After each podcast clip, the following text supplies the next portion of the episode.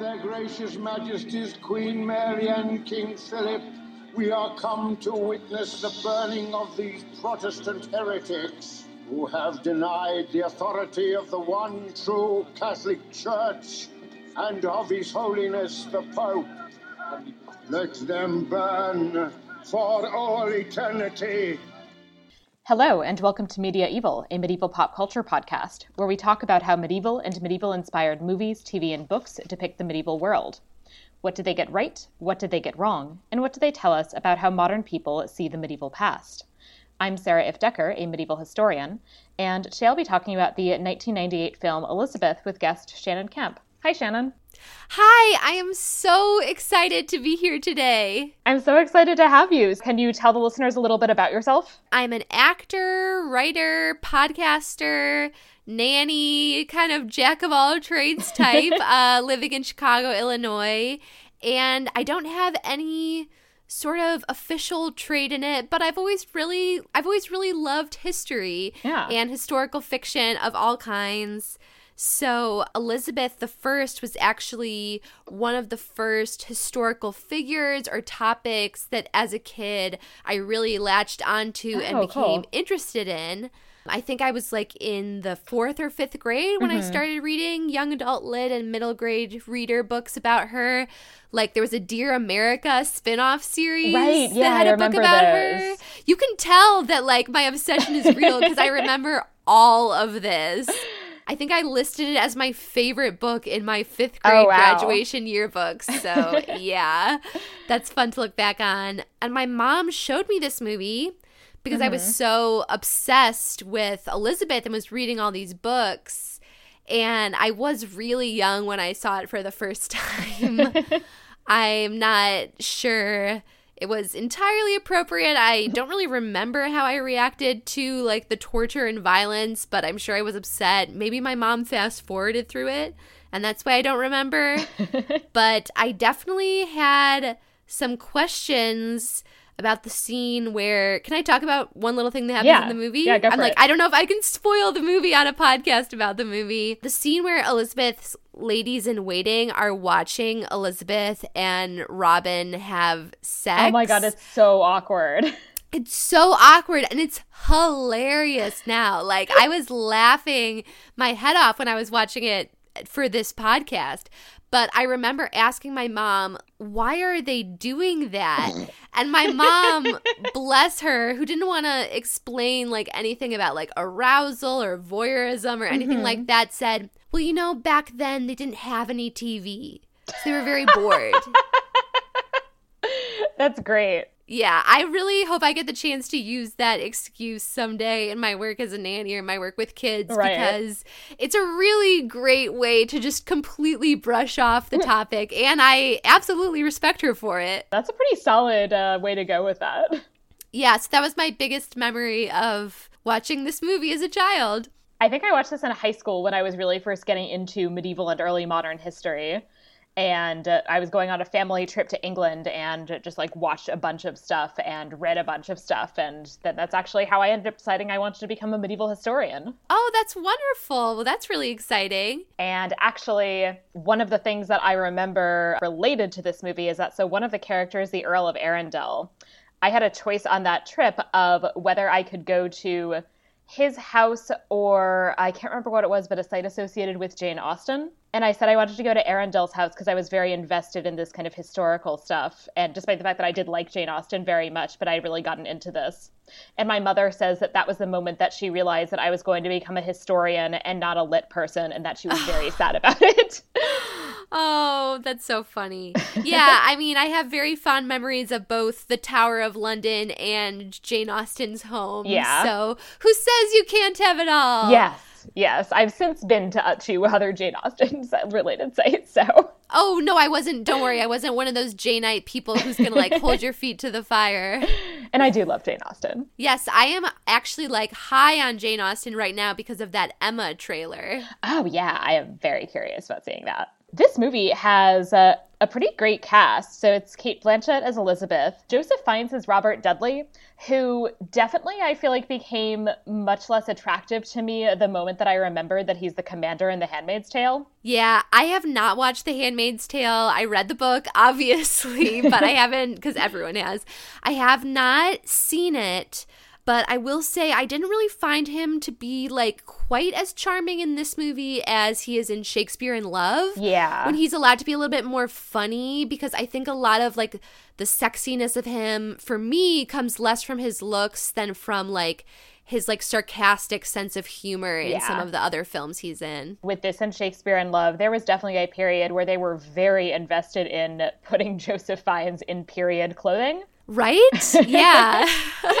Love a guy in a tunic. Oh, right. Yeah. And also, I feel like in both movies, in I guess having that clothing be such that it manages to cover as little of him as you possibly can in Renaissance sure. clothing, which is very funny. Just like those gauzy curtains keeping Robin yep. and Elizabeth away from the prying eyes of the ladies in waiting. Yep. they might as well not have curtains. I know. They're like, it's like, what is even the point of these?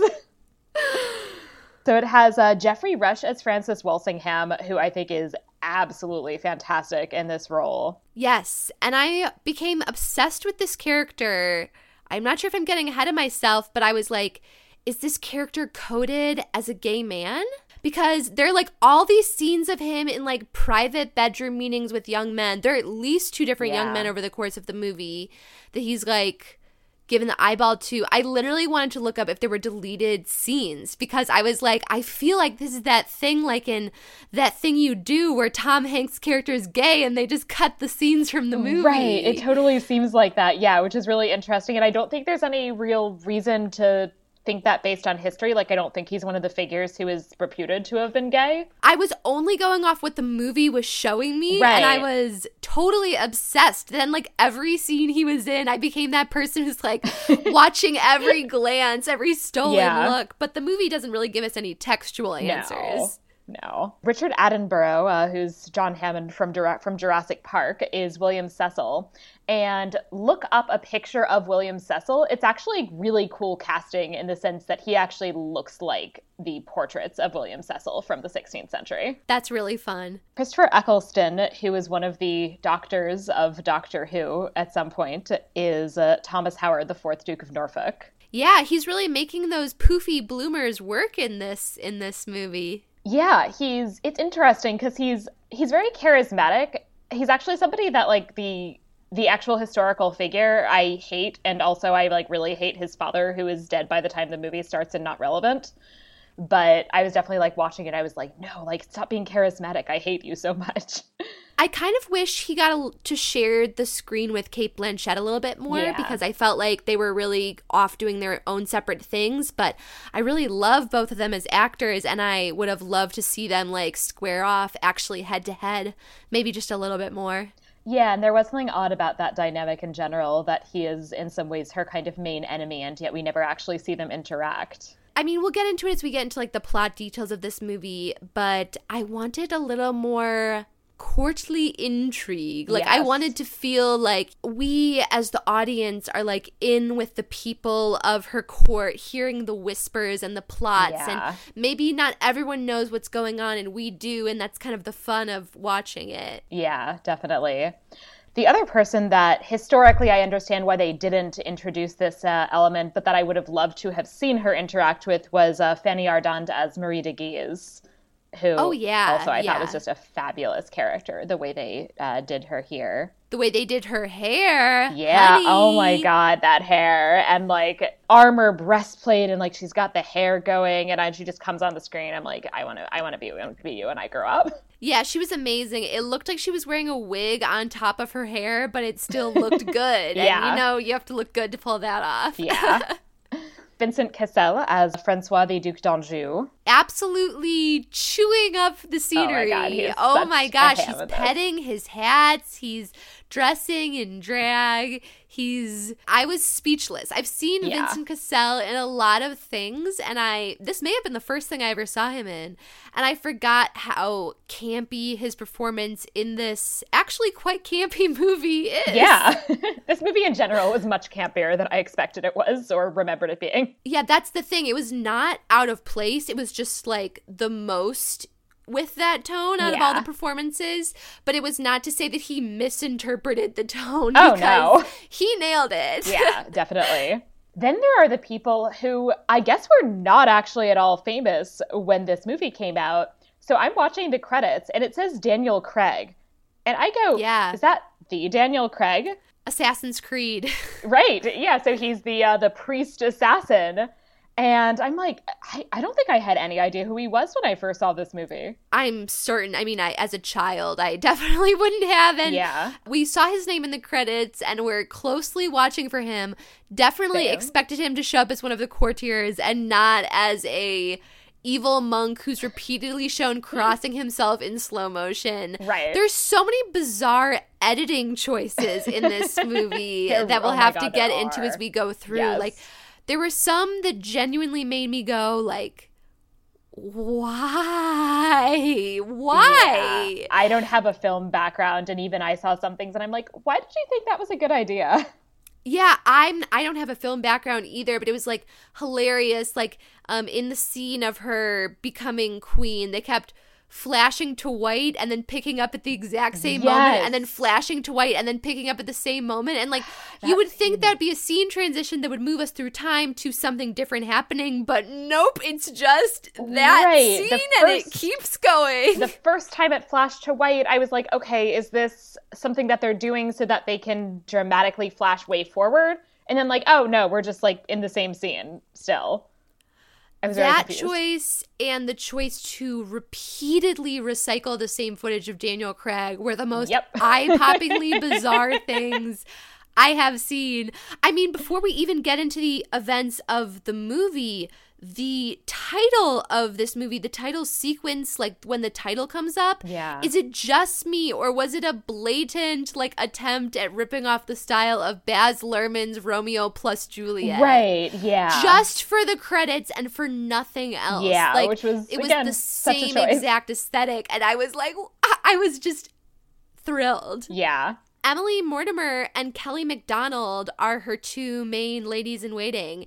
And Emily Mortimer has no lines, but there are 5,000 reaction shots from her. She's the waiting lady. Yeah. The waiting oh, lady. That's, I know who Emily Mortimer is. Lady. I've seen her in things. Uh, she played uh, Jack's bird-boned fiance on 30 Rock. Yes. Like, she's in a zillion things. She's actually an incredible actress. Yeah but she has no lines in this movie. Right. But I swear to God, like you could play a drinking game where you just uh, take a drink every time they show a close up of Emily Mortimer's face, and you would get drunk. I'm not kidding. I was so confused. Yeah, she's the lady in waiting who's crying the most.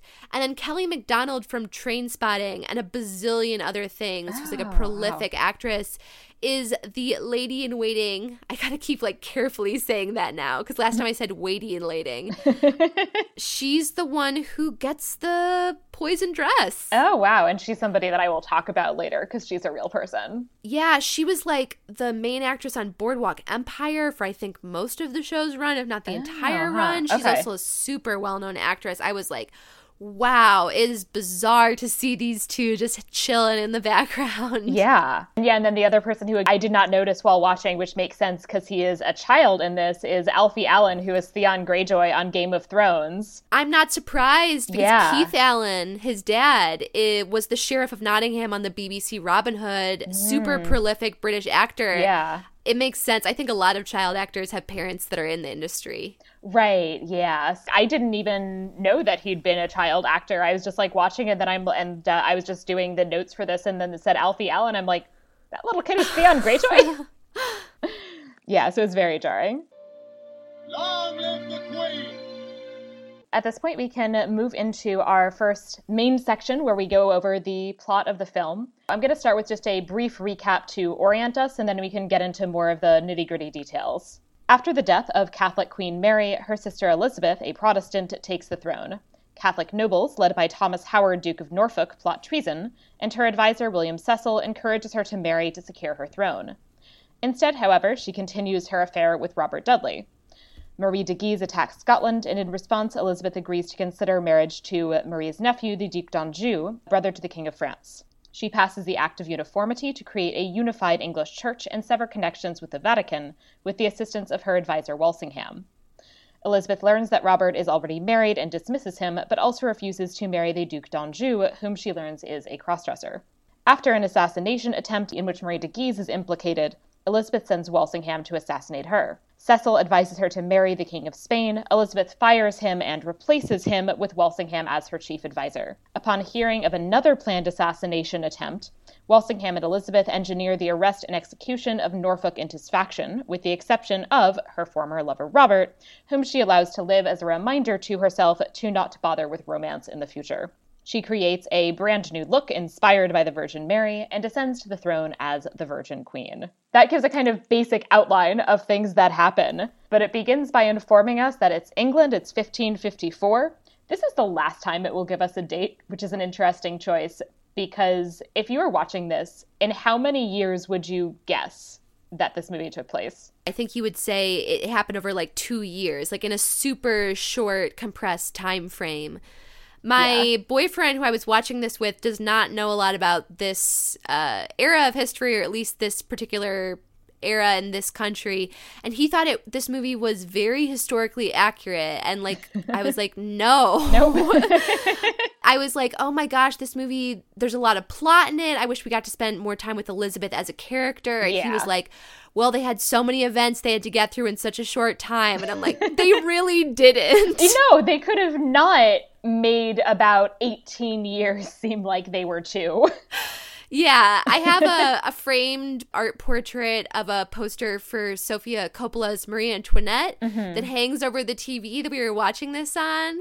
Um, and that's one of my favorite period pieces. And the thing I love about it is it like really introduces you to the interiority yeah. of that character.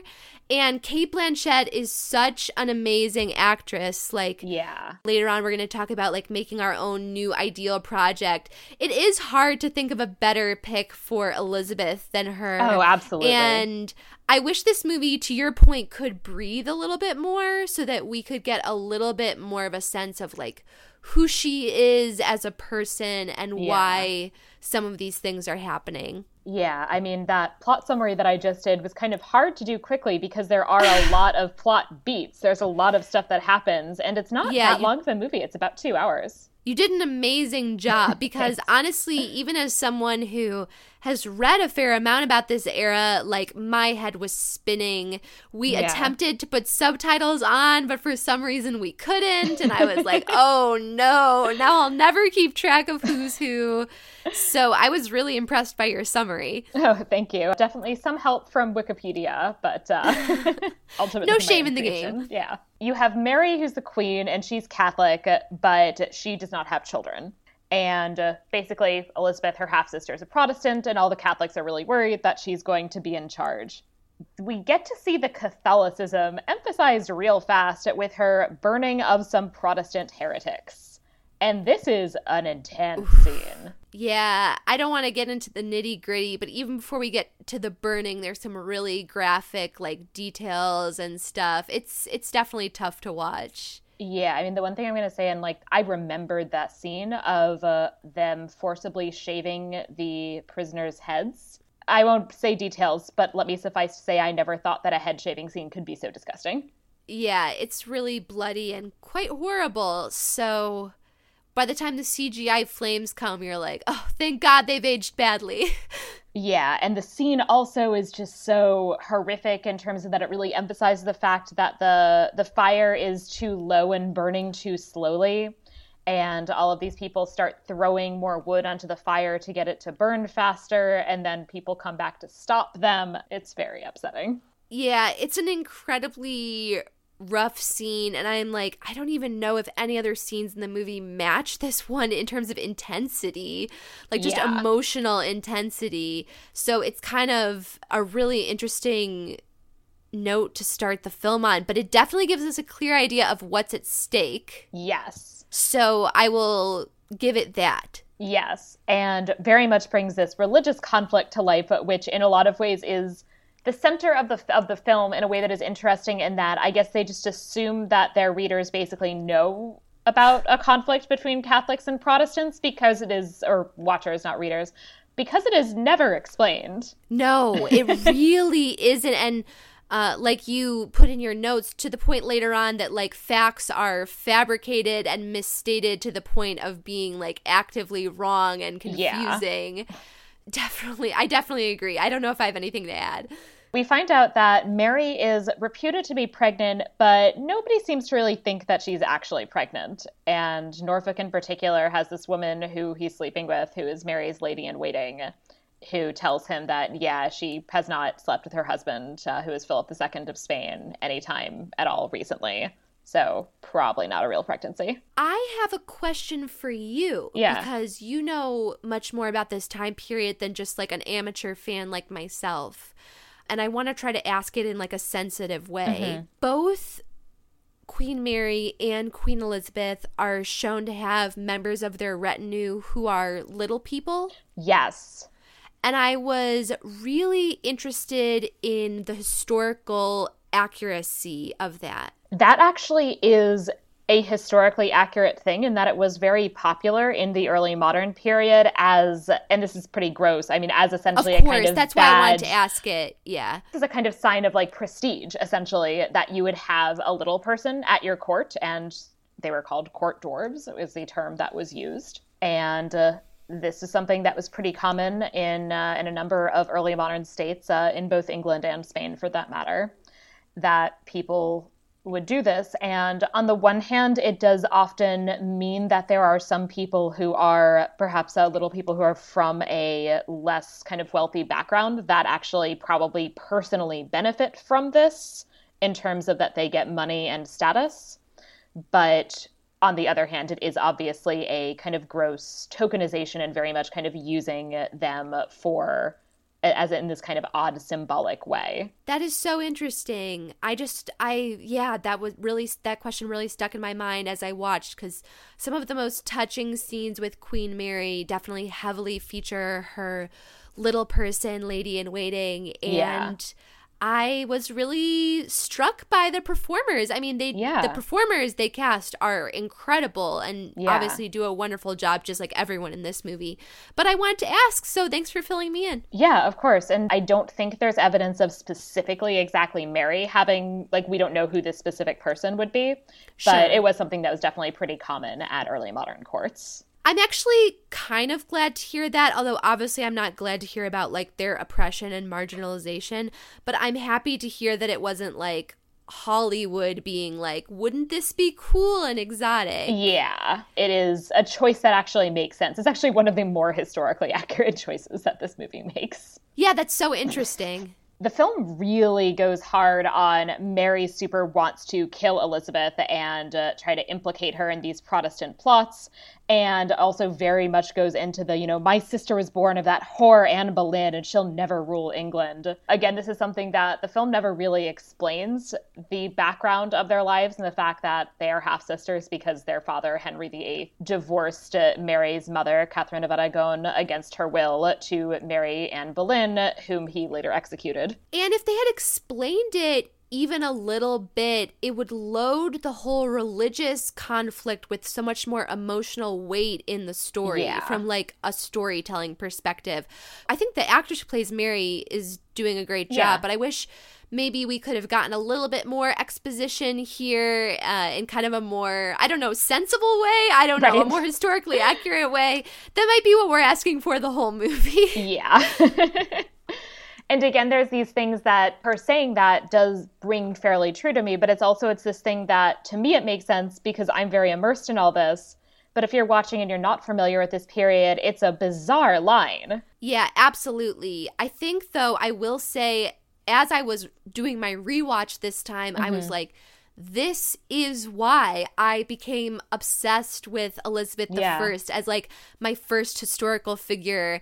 I must have loved the fact that from these books and movies that were not terribly historically accurate, it was like a real life fairy tale. Like, yeah. I'm a princess and I did nothing wrong, but my wicked half sister wants to kill me. You know, like, I completely understand why, as a very young kid, I latched onto that narrative yeah. so much. Yeah. Because I remember in those young adult books, a lot of times Mary would be like a friend to Elizabeth when they were both young, but then would like slowly turn on her. And it was very much like in line with what I saw play out in the straight fiction books I was yeah. reading at that same age. Yeah. And it is an interesting dynamic between the two of them in that, you know, they are sisters and uh, do spend time together, but they're in this very odd position because of their respective mothers. It's an interesting background that is hinted at here, but never actually explained. Yeah. I would love almost like a Mary, what was that movie called? Mary Queen of Scots. There was Elizabeth and Mary Queen of Scots that came out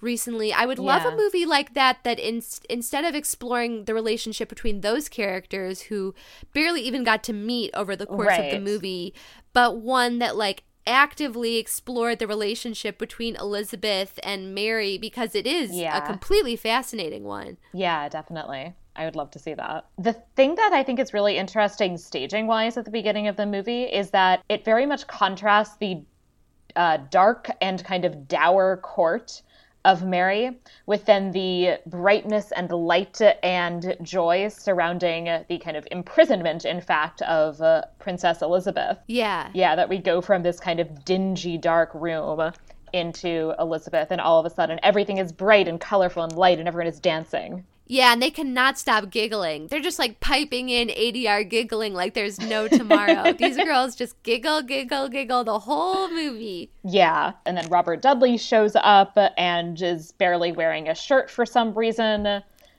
in a way that makes no sense in the 16th century. But makes a lot of sense in 1998. Oh, yeah. And uh, she's kind of flirting with him and then gets accused of treason. And obviously, you know, that's that's hard. And uh, but you know still this contrast interesting and then she's taken away from that world and brought to the tower and goes past Traitor's Gate where she gets to see all these heads on spikes which is deliberately you know meant to upset you as you're going through these gate this gate. And i imagine was effective. Oh yeah. No i'm sure. And she is accused of treason and of being a protestant they also here make the rather bizarre claims. He says, uh, I ask you why we must tear ourselves apart for this small question of religion. And then one of them responds, You think it's small though it killed your mother? And that is very much not how I personally would explain the execution of Anne Boleyn. I wouldn't either. We're leaving a certain Lady Jane Seymour entirely out of the equation, among yes. other things. Yes, and just the fact that Henry's maybe a terrible person who got exactly. bored with his wife and then decided to murder her. Uh, We're leaving his horniness out of it, which is a problem. I mean, that's the interesting thing actually about Henry and this whole question of religion that I think, honestly, deep down, I don't think he cared at all. Absolutely. I couldn't agree more. Although he definitely didn't want the Pope to like actually be telling him what to do or not. Right. But that I think if it, if the Pope had like said, "Oh yeah, sure, you can have your divorce," I think he would have remained, you know, a devout Catholic his entire life. I agree. Yeah. It's interesting that they're kind of making that about religion in a way that their religious divides that then mapped onto other divides, but her death is really not about religion. Yeah, it's a little, it's really muddying the waters because this stuff hasn't been explained, and then they sort of like are kind of uh, massaging the facts on top of that, so it yeah. can get really confusing. Yeah. Mary then finds out that she is not, in fact, pregnant, and her informer, lady in waiting, takes off to inform Norfolk. So then she ends up talking with Elizabeth, who is begging for mercy. Mary also says, When I look at you, I see nothing of the king, only that whore your mother. My father did nothing so well as to cut off your head, or cut off her head it was a really weird comment to make too because like famously Elizabeth and Henry look alike. Yes. They have the exact same coloring and we see pictures of Henry throughout the movie yeah. and we're looking at her so it was a really weird insult it's of just so a very weird. bizarre thing to say. She actually looks nothing like her mother.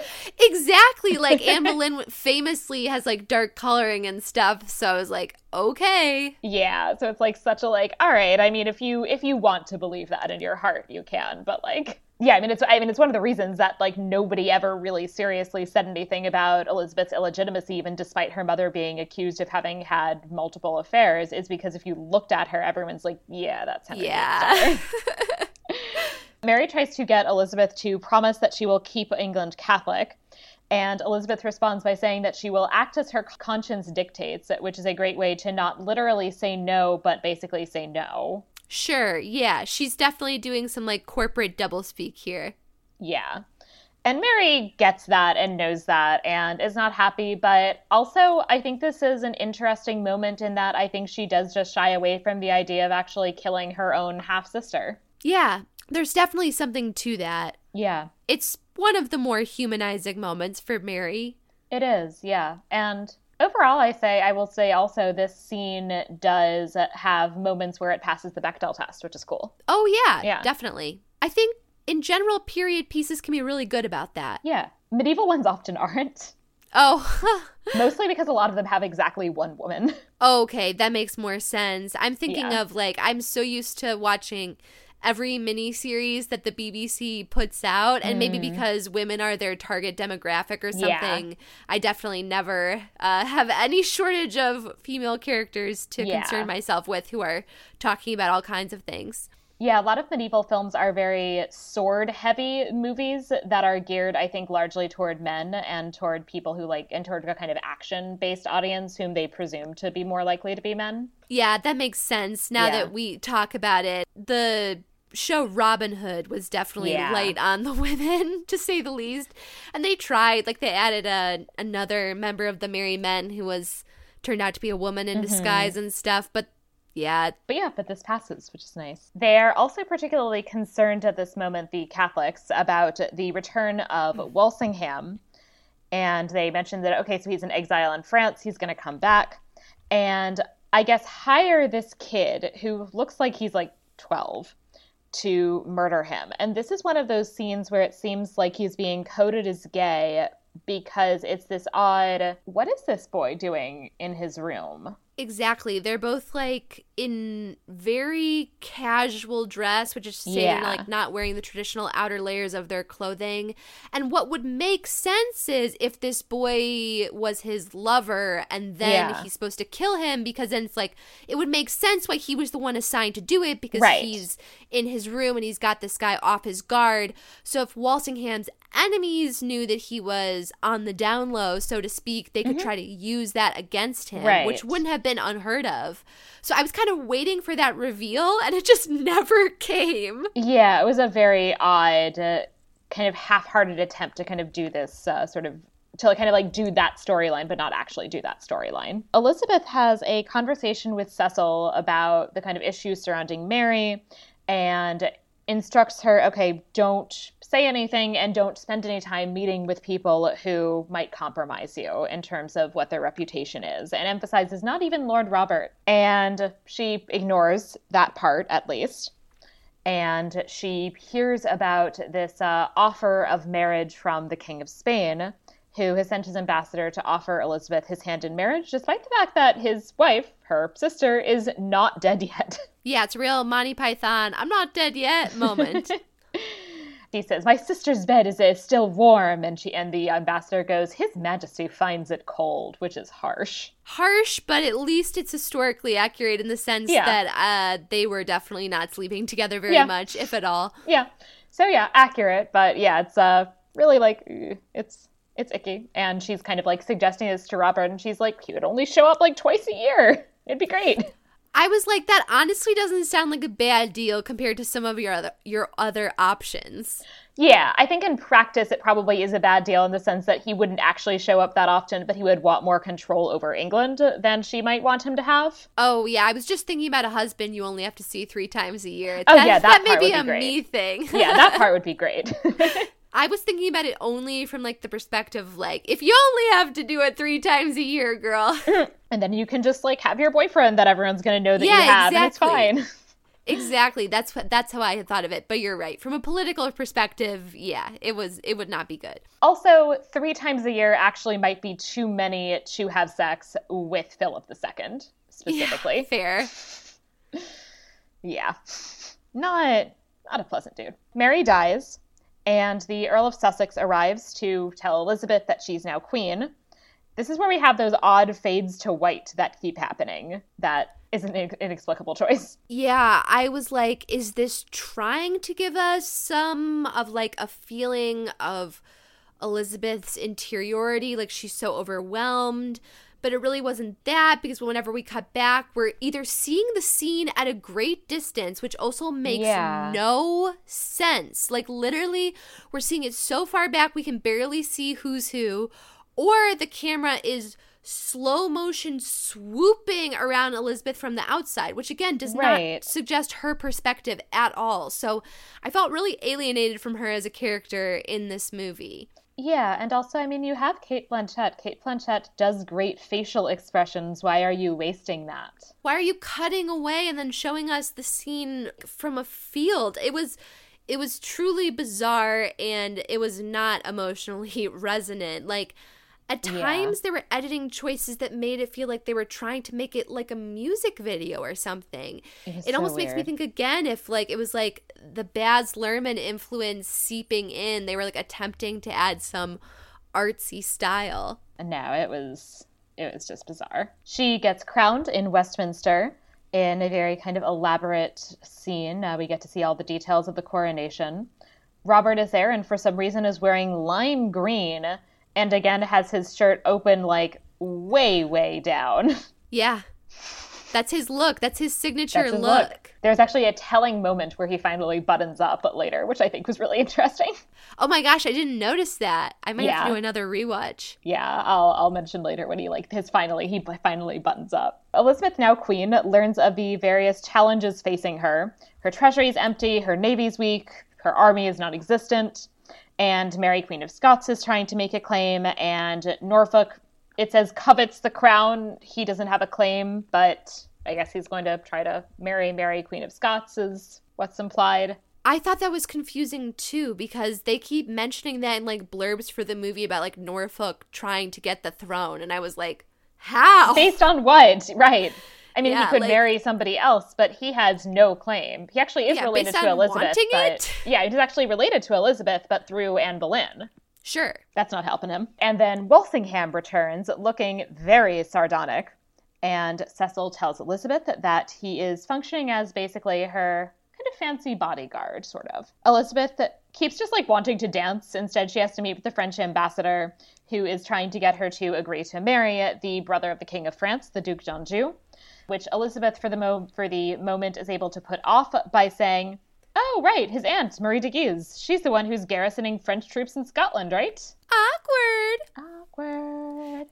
I want to say the French ambassador is rocking a unibrow in the best way. It seriously looks really good on him. It's this yeah. is not a joke. He looks fantastic. and his fashion, I think at one point he wears something with a print that has like eyes or it looks like mm. eyes. I, I don't that. know. Maybe that was just a fever dream I had, but I loved uh, I loved like how the French were more a little more outre with their fashion than the English. Yes. Yeah, the French fashion is fun. Norfolk is chilling in literally he has a corner of grumpy Catholics. there is such a theme throughout this movie, with the exception of the French, of the Catholics are just dour, and everything about them is dark and depressing and the Protestants are the only ones who have any color. It's like the emo kids versus the preps with this religious conflict. I know, it's so weird. Between like the lime green collar popping on one side yep. and the giant crosses on the other. Yeah, it's just like, all right, this is our difference and choices about religion. Elizabeth dances with Robert, for some reason decides that basically groping him in public is a solid idea, and then invites him into her bedchamber her ladies in waiting literally just line up and do a like giggly receiving line while he kind of comes past and he kind of flirts with all of them. I was to say he's super into it. I almost wonder if they know that the women are watching and that's part of it because that's sort of how the scene right. plays. Right. And of course the person that he in particular is especially flirty with though is Isabel and we'll see where that goes in a little bit. That is Kelly Macdonald for those of yes, you playing okay. along at home. Yes. Cecil instructs the ladies in waiting to show him Elizabeth's sheets every morning because Her Majesty's body and person are no longer her own property, they belong to the state. Now, that is some regulation of women's bodies. I say, who are you, T.I.? Right? Ugh. Barf. Basically. That was. That was one of the grossest moments in a movie that had that forcible head shaving scene. yes. It's like, dude, You're not even her dad. You're worse than T.I. You're just this yeah. like old dude on our council. Stop. I didn't need to hear the Santa Claus from Miracle on 34th Street say that to anyone. The kind of amiable founder of Jurassic Park. And the thing is, this is such an interesting idea that, like, she no longer has possession of her own body as a feminist theme.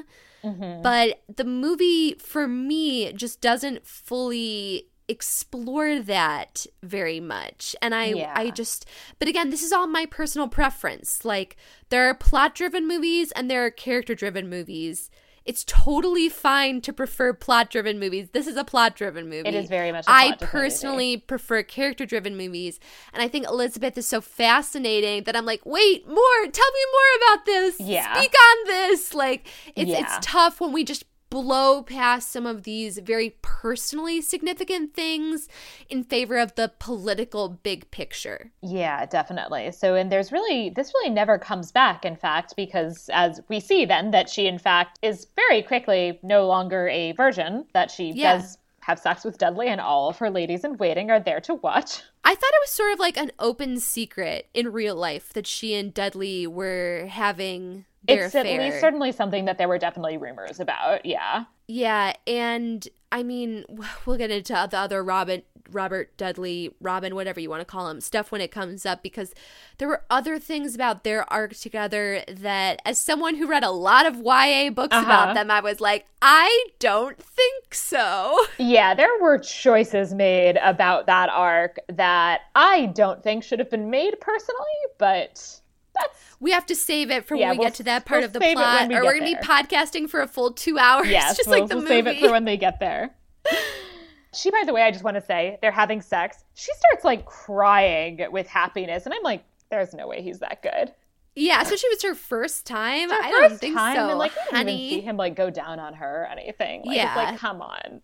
Well, it was 1998. If he went down on her, it would have been X-rated and like probably banned in certain countries. Yeah. So you know that's a little much, but I'm glad she's happy. Less happy, she learns that Marie de Guise has increased the French garrison in Scotland, and uh, they basically have this kind of awkward meeting that happens when she's like barely out of bed and you know just having her breakfast wine and uh, she agrees against her will essentially to send troops to Scotland. This turns out to not be an amazing idea, as the untrained English soldiers lose badly. However, Marie de Guise is flawless. Oh my god. She's in fine form as like a villainess. Oh yeah. In these scenes. And there's this dramatic moment where she finds this little wounded English child and she mops up some of his blood with a French flag and says, English blood on French colors, and then says, Bring this back and tell that bastard queen not to send children to fight Marie de Guise. Fair. Yeah. You know? Yeah. He was really young. He was, yeah. Uh, she's so badass. Yeah, that was a that was a cool scene. It actually made me think of something that could have happened in a Shakespeare play because he would love doing something, oh, yeah. something like that in one of his histories. Definitely. Elizabeth, having heard of all this, looks dramatically at a portrait of Henry VIII and wonders what to do. I wish it started like talking to her in her mind. Right. Yeah, I think that would have been fun. Actually, we have like a little like ghostly Henry VIII. Uh... this movie is so dramatic and over the top that we're like almost there as far as I'm concerned. It could have worked.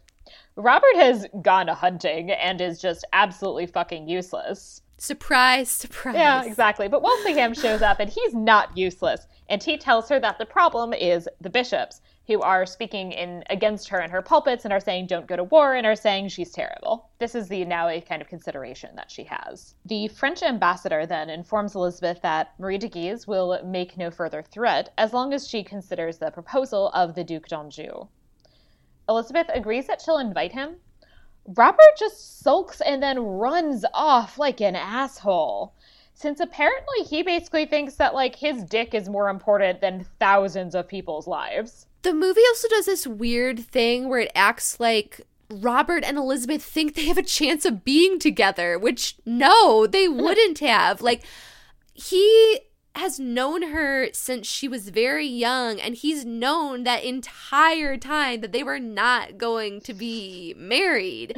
So the movie acts like this is some like big dramatic realization. He would never even consider that she could consider marrying another man, but that just reads as so false to me because yeah. obviously he would know that she would need to marry for political reasons, either as a queen or a princess it's interesting because actually his candidacy becomes taken much more seriously later, in fact, than it is at this point, where at this point nobody would assume that she would do this. It's only when she keeps refusing other suitors that people are like, oh, could that happen?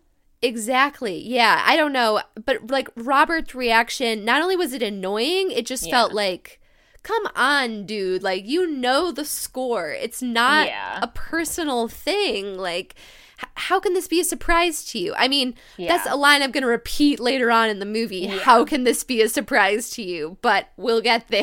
yeah.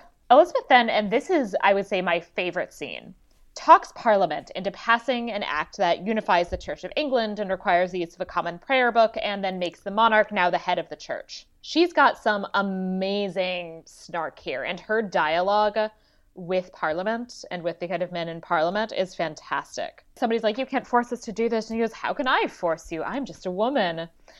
And uh, there's a, there's one line which is uh, I have no desire to make windows into men's souls, which is actually a real thing that she said at some point, which is cool. And uh, I also very much enjoyed, in particular, that uh, she that then they start kind of hammering her about okay, so when are you going to get married?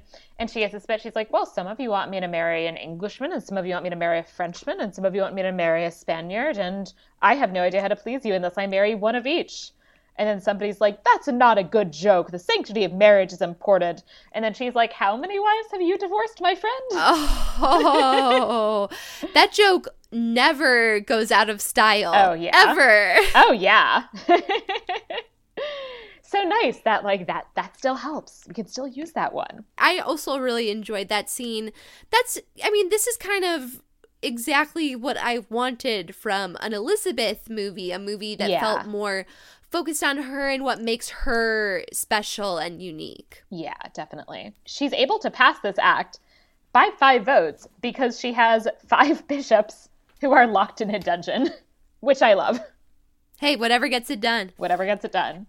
And she's like, I've been locked in a dungeon plenty. You'll survive. Okay, fine, fine. The French prince then shows up. He is, well, the actor is fantastic and really hamming it up and doing a great job.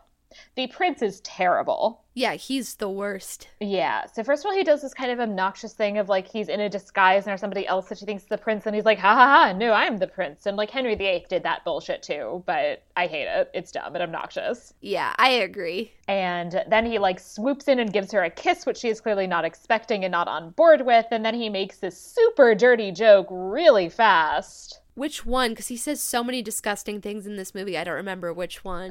I think the one in this scene was that immediately he's like, like says something about basically like I can like stroke your thigh and your cunt. Oh, no, thank you, sir. Yep. Or that's how that was the uh, translation that w- well the translation that was given was your thigh and your quinny. Oh yeah, yeah, is yeah. Uh, the word that was used, and I could swear that it said that the French that he actually said was "le chat," which I hope I'm right. I mean, I believe you. I definitely believe you. He's he's just all over the place in this movie, so I wasn't yeah. sure which specific instance it was. Yeah, so it's like that in particular. It's just like, oh, dude, no, just stop, just stop. And I do like that she's like, I am very religious. Yeah, as a response. And I have to keep talking about the aesthetic choices in this movie because I'm obsessed. Mm-hmm. He has these pencil thin sideburns that don't connect to his beard, but do go like all the way down to his chin. Yeah. And then a little goatee. And it's a lot of look. It is so much look. And he's very flamboyant in his stylistic choices and he's this feathered hat that he is just like relentlessly stroking as if yeah. it's a pet. Yeah. So that was really drawing the eye. Like honestly, it's like he's trying to distract from every other actor in every scene that he's in. He's really doing his best. Yeah. There is some intense hat game in this scene because Elizabeth also has a very elaborate hat. Everyone's wearing a hat and they're float in that floating couch masquerade scene. Everybody's outfit was absolutely over the top. Yeah, the clothing was intense. We briefly have a shot of the Vatican where Catholics continue to be very dour, and the English priest, played by Daniel Craig, informs the Pope that everything everyone is praying for the restoration of Catholicism in England. Best of luck to them. I think most people in at this time period in England are just praying they can eat and survive. There are some people playing, praying for the restoration of Catholicism. Sure, it's, but it feels like by and large it was not like a seismic cultural movement. No, a lot of people I'm sure just don't care and would like to have food. Among the nobility, it's probably maybe at this point still about like half and half. Yeah, but that makes more sense. Yeah. I was thinking about him talking about England as a whole. And yeah, I was England like, as a There's whole. There's no way. Yeah. So then we have the boat masquerade scene where she makes the choice that she's going to go on a boat with Robert and make out with him while the person that she's supposed to be trying to decide if she wants to marry is in his own boat. I mean, can you blame her? Oh, no. I mean, not at all. But except for the fact that also Robert is terrible. And in this scene, he keeps being like, like marry me marry me right now. And then he leans out the boat and yells at the spanish ambassador you're a bishop right? Marry us. Yeah they're being really obnoxious and elizabeth loves it. It's like uh, no you're you're not going to find this cute in like two years you're going to regret this the french ambassador and the prince are having this like really misogynist conversation about her which also sucks and everybody sucks and then somebody tries to assassinate Elizabeth, which at least is a nice respite for us as the audience from watching all of these terrible men. And the scene just ends. Yep. Robert has his first conversation with Alvaro, the Spanish ambassador, who tries to convince him that he should convert to Catholicism, I guess. So that's interesting. And Robert's like, I'll think about it. Yep. They reflect about who's behind the assassination attempt, and Cecil tells her, All right, this settles it. You need to just marry the Duc d'Anjou to deal with this problem. And uh, then, when she's kind of hesitant about that, says, I know this is because of your affair with Robert, and then also says, he's already married. Okay, this was the thing. I was like, I don't buy this being a surprise for her. It wasn't. She knew. Exactly. I was yeah, like they She definitely knew. She she knew him like for the vast majority of her life, at least for the entirety of her adult life she would i mean this was a time when didn't you still have to get like permission from the sovereign as a member of like the royal class to marry at all? Or at least if you didn't you risked incurring the sovereign's disapproval. Exactly. So i was like that this would be a surprise to her is so laughable. And even if that weren't in place, we're supposed to believe that through all the courtly gossip and all these dozens yeah. of giggling ladies in waiting, she's never heard that he's been married. I was like, this Come is on. some like romantic drama bullshit. This is not real. Yeah. It's a scene that I'm I see where they got it from and I'll mention some of the history behind that later. But here it does not make any sense. I feel like oh, I just I just wanted there to be other things for this character to focus on maybe than Robert so much. And when yeah. we got to this twist, I was like, really? I thought she was like I thought she kind of knew the score and was like sleeping with him to sleep with him. Right. Which would have maybe even been a more interesting choice. Right. And then it would be story. like, oh, yeah, he's married. Great. I don't have to worry about the yeah. fact that I don't necessarily want to get married. Exactly. Basically, to annoy him, she tries to give Anjou a ring and is told that he's sick and then is like, oh no, I'll still take it to him myself, and ends up walking in on his uh, little party that he's having next door to where the English are having a party, at which most people are just naked and he is wearing a dress. Yeah, and it's hard to interpret like how big of a deal this is supposed to be based on how the movie is showing yeah. it, in my opinion. I wasn't sure, as someone who does not, you know, know a lot about this specific facet of the culture of this time period.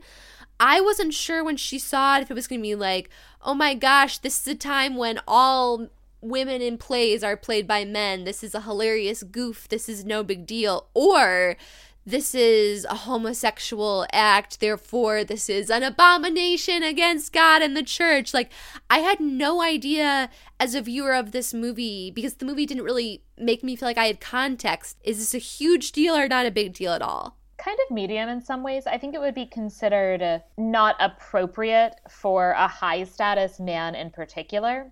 I mean, sure. the men who are playing women in plays are are very low status people. Absolutely, yeah. I no, I knew it wasn't like totally kosher, but I wasn't sure if it was a situation where it's like they're interpreting it as a sexually deviant act.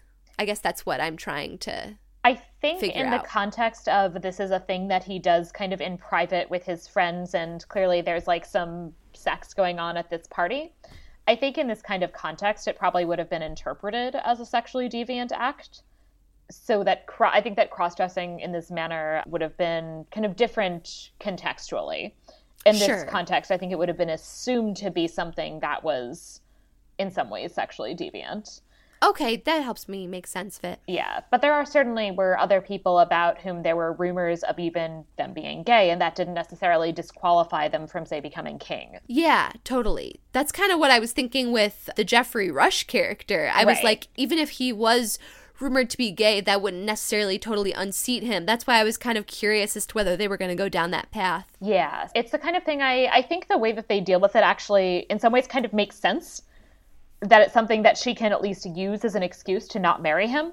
Yeah. But it's not really that big of a deal. That helps. Back at the English party, she calls Robert up to dance with her. Again, dude somehow wearing less clothing than anyone else in this court, man or woman. And he tries to convince her to take him back, and in doing so, calls her my Elizabeth. And she responds, No, I am not your Elizabeth. I am no man's Elizabeth. And if you think to rule her, you are mistaken. I will have one mistress here and no master. Which is inspiring. Good for you. Yeah.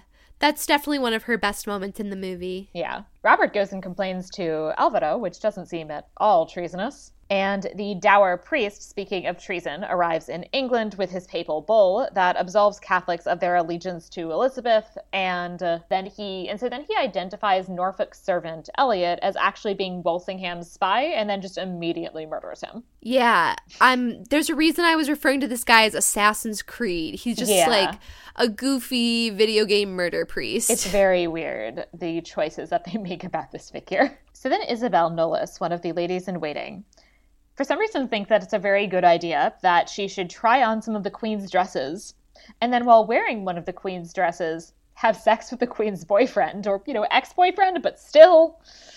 And he then very uncomfortably thinks that a great idea here is for her to then say yes i am your elizabeth yeah, it's rough. They like make a vague connection because Kelly Macdonald's hair in this scene is like reddish colored. Yeah, but instead it's... of her usual brown, but like there's no actual look-alikeness. It's just a dress. It's so the whole scene just comes off as so pathetic and gross. Yeah, and it's very it's close your eyes and think of England, I guess. Oh. but yeah, it's very it's a scene that manages to be unpleasant even before it turns out that the dress is poisoned and she dies a horrific death she looks like she was burned all over her body. Like it's I've never so seen weird. a poisoning yeah. like this before. No. And she's screaming and screaming too. It's just a horrible, horrible scene. We were like, what yeah. happened to her? Is he like sexing her to death? What yes. is going on? The actress, I think, actually does a great job in that you can hear when her like like being like having loud sex transitions into she's yeah. genuinely terrified and upset. Yeah, that's part of what makes it so yeah. horrifying. No, it's a really horrifying scene. And at first I was like, is like is she now trying to get away and he's raping her? Like Yeah. Yeah, can like they have them behind a like wooden partition thing and then the camera moves around so you don't like see them fully right. at first. So it's definitely like, what is going on? And then they, when they yeah. said it was a poisoned dress, uh, my boyfriend who I was watching this with and I both went, "What?" It's Out so loud. ridiculous. and also, for some reason, Robert is not harmed at all. Exactly. How does that happen? It At least his no private sense. part should be scorched. Right. She got burnt all over her body. The Yes. dress was not on her neck and face, but her neck and face are effed up. Right, you'd think he'd at least have some like major rashes like on his legs or something. Like Because he's even like less clothed than usual, and he's usually only partially clothed. yeah. So unfair. The dour priest briefly appears to try to kill Elizabeth, but gets frightened off by everybody running to tell Elizabeth about the other assassination attempt. It's like, don't worry, we'll reuse this footage in case you didn't like it this first time. Yes, this is the first of about seven times that we see uh, this priest like, dramatically walking toward her. and crossing himself, which I thought was hilarious. Like, Yeah, honestly, some of the choices in this feel like I don't know, like this director's background, but some of the choices felt like music video choices Yeah. like the w- the wafting gauzy curtains during the sex scene the flashes of white during the inauguration the slow motion crossings during the stuff with Assassin's Creed like it really was so strange So weird. Ugh, no idea why they decided to do this. Walsingham is having dinner with Marie de Guise because the and the big drama with the with the assassination attempt with the dress is that they're like it's French silk.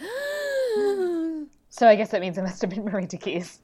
So Walsingham goes and has dinner with her and kind of implies that he might be interested in changing alliances. And the Duc d'Anjou, for some reason, is basically making out with his aunt, which is, again, a choice. That feels like a no. That feels like that wouldn't have been No, that's not okay. that. Yeah, I'm like I know that people were marrying more within their bloodlines then than now, but even back then, that feels a little strange. it makes me think that the creators of this movie are very into portraying him as sexually deviant and that that's why they included the scene of him wearing a dress yeah, and that, that, I makes think sense. they maybe even see that as more deviant than somebody at the time might have.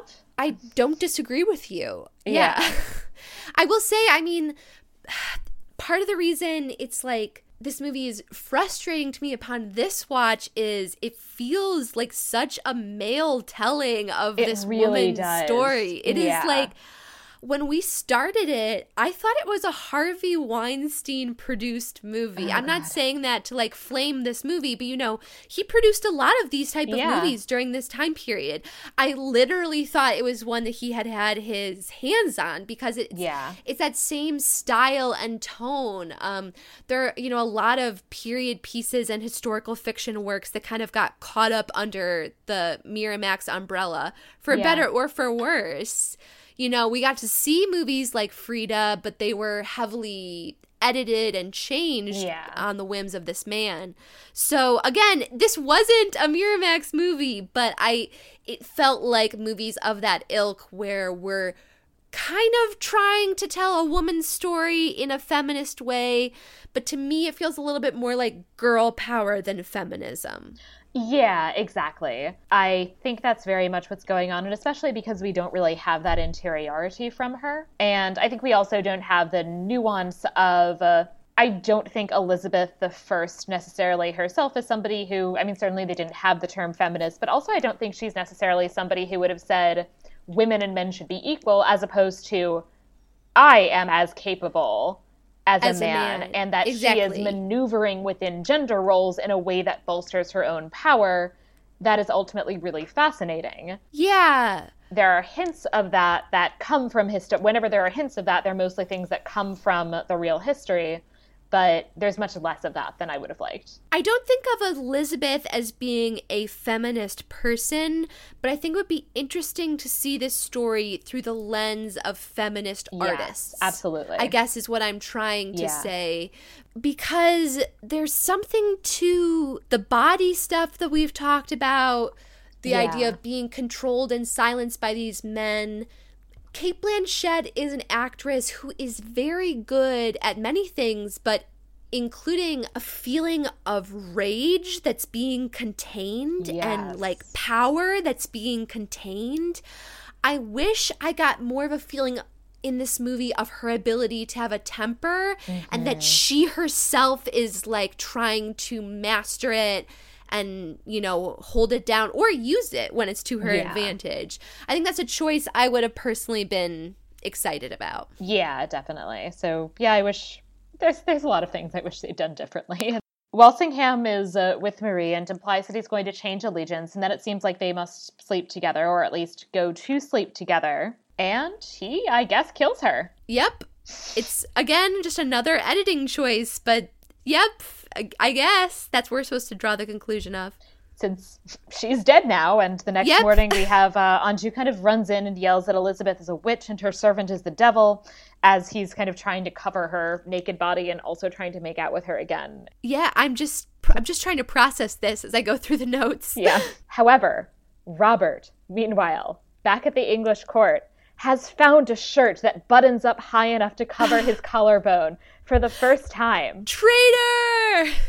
And is trying to convince Elizabeth to marry Philip of Spain and so she can then fuck him on the side. And is like, I ask you to save some part of us. And he responds, Lord Robert, you may make a ho- make horrors of my ladies, but you shall not make one of me. I felt so bad for Kelly Macdonald. I know, Isabel, right? She's dead and she's being her. called a whore. Like, I know. I was like, it's not fair. It's not. That poor woman. But I think it is significant that he has this shirt that buttons up all the way to his collarbone.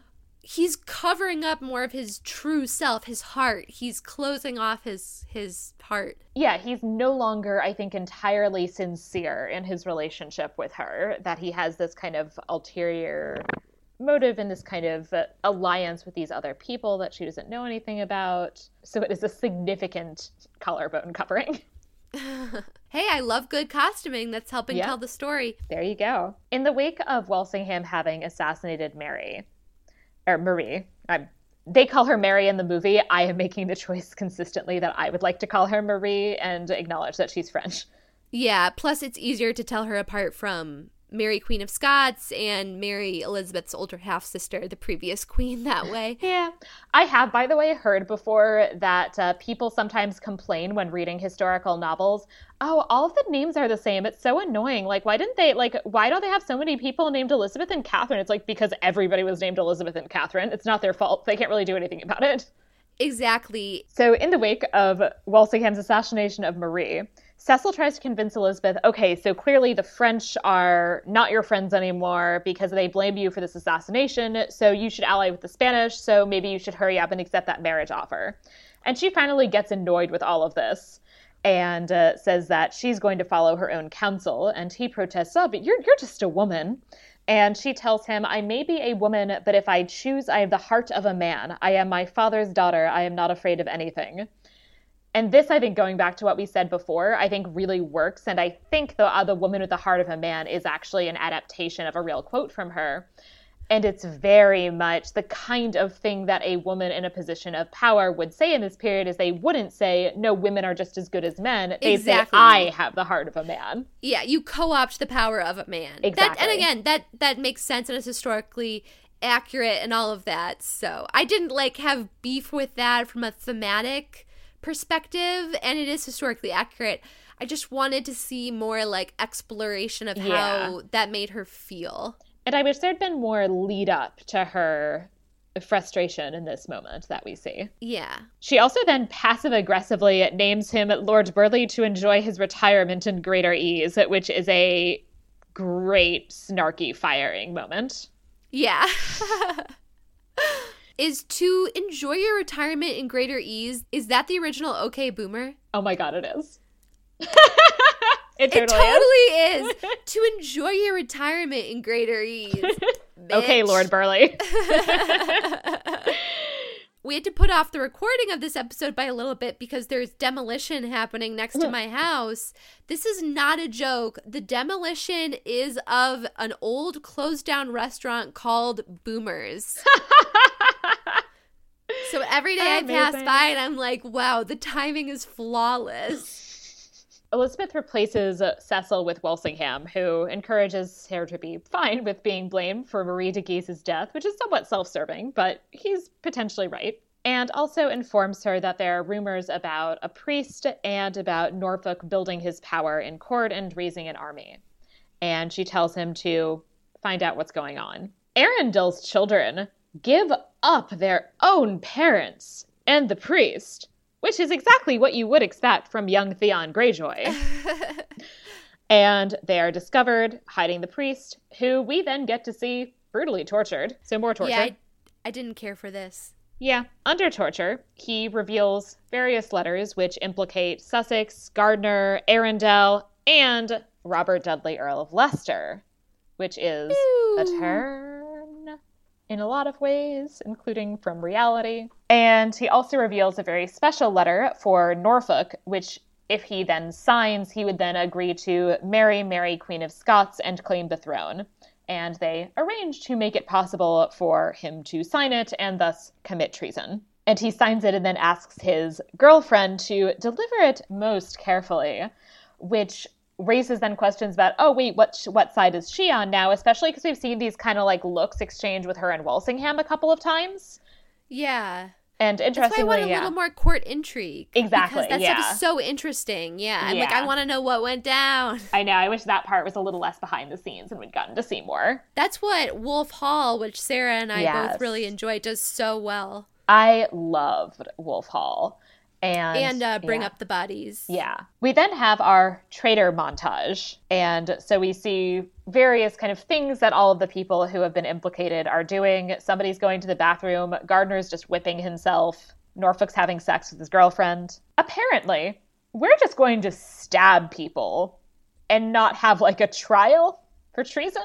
We're just going to stab them where they lay. Norfolk does at least get arrested, which is something, and uh, his uh, his girlfriend and Walsingham are both like real smug in this arrest moment, which is very entertaining. Yeah. I also like that he insists like he will I will be remembered as a martyr, and Walsingham's like, nah, I'm gonna forget you, buddy. I was I liked that his lady in waiting girlfriend was the one who kind of like got him in the end. Yeah. He was really not nice to her No, during the movie. no, So he was always obnoxious to her. She kind of indicated a couple of times that they, at the very least, are having sex on his schedule and not hers. yeah. I appreciate that. Arundel is informed that uh, basically that thanks to his many kindnesses, which basically means we saw earlier when Elizabeth was captured that he like gave her a cloak, that at least his children will be spared. His kids are like, "Hey, you should spare us because we gave him up. I know, right? We should have earned our own sparing."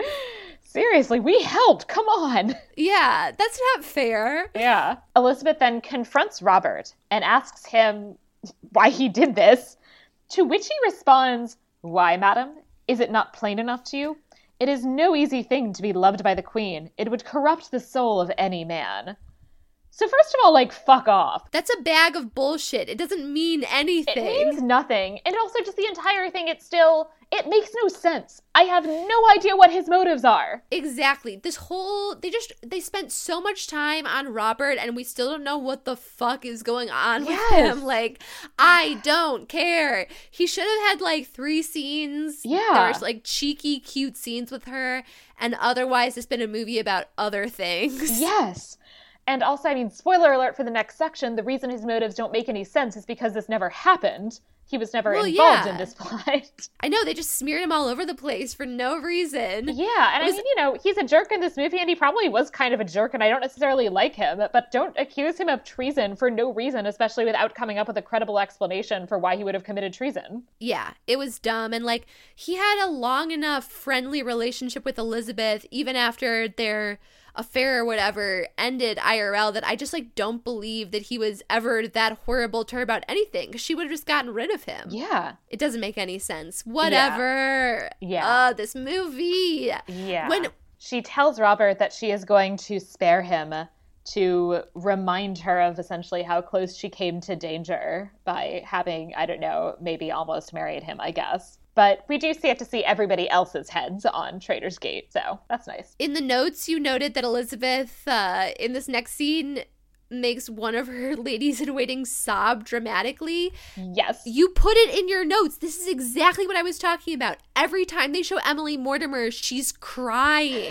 and it's like, why? But that's Emily Mortimer's character, the one who's like during the final moments of the movie. Yeah, so there's this bit where so she and Walsingham are looking at this statue of the Virgin Mary, and uh, reflecting on how the Virgin Mary inspired the hearts of men. Walsingham's like, we Protestants have never found a good replacement for her, something that meant for men to experience the divine here on earth.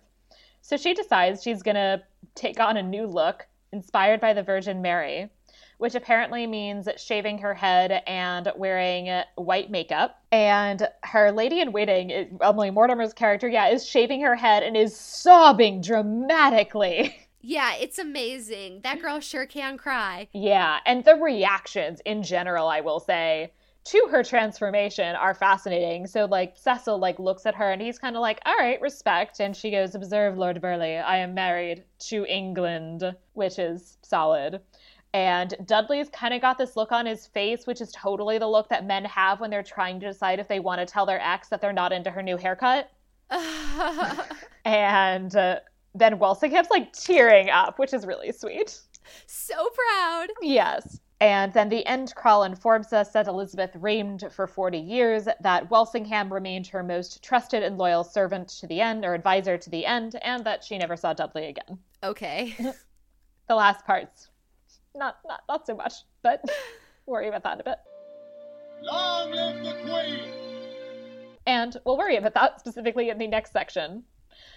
Vera et Falso, where we talk about what this film got right and what it got wrong. The thing that I will just say at the beginning is that even for the things that they ultimately, I will say they did a fairly good job on, the dates are a disaster.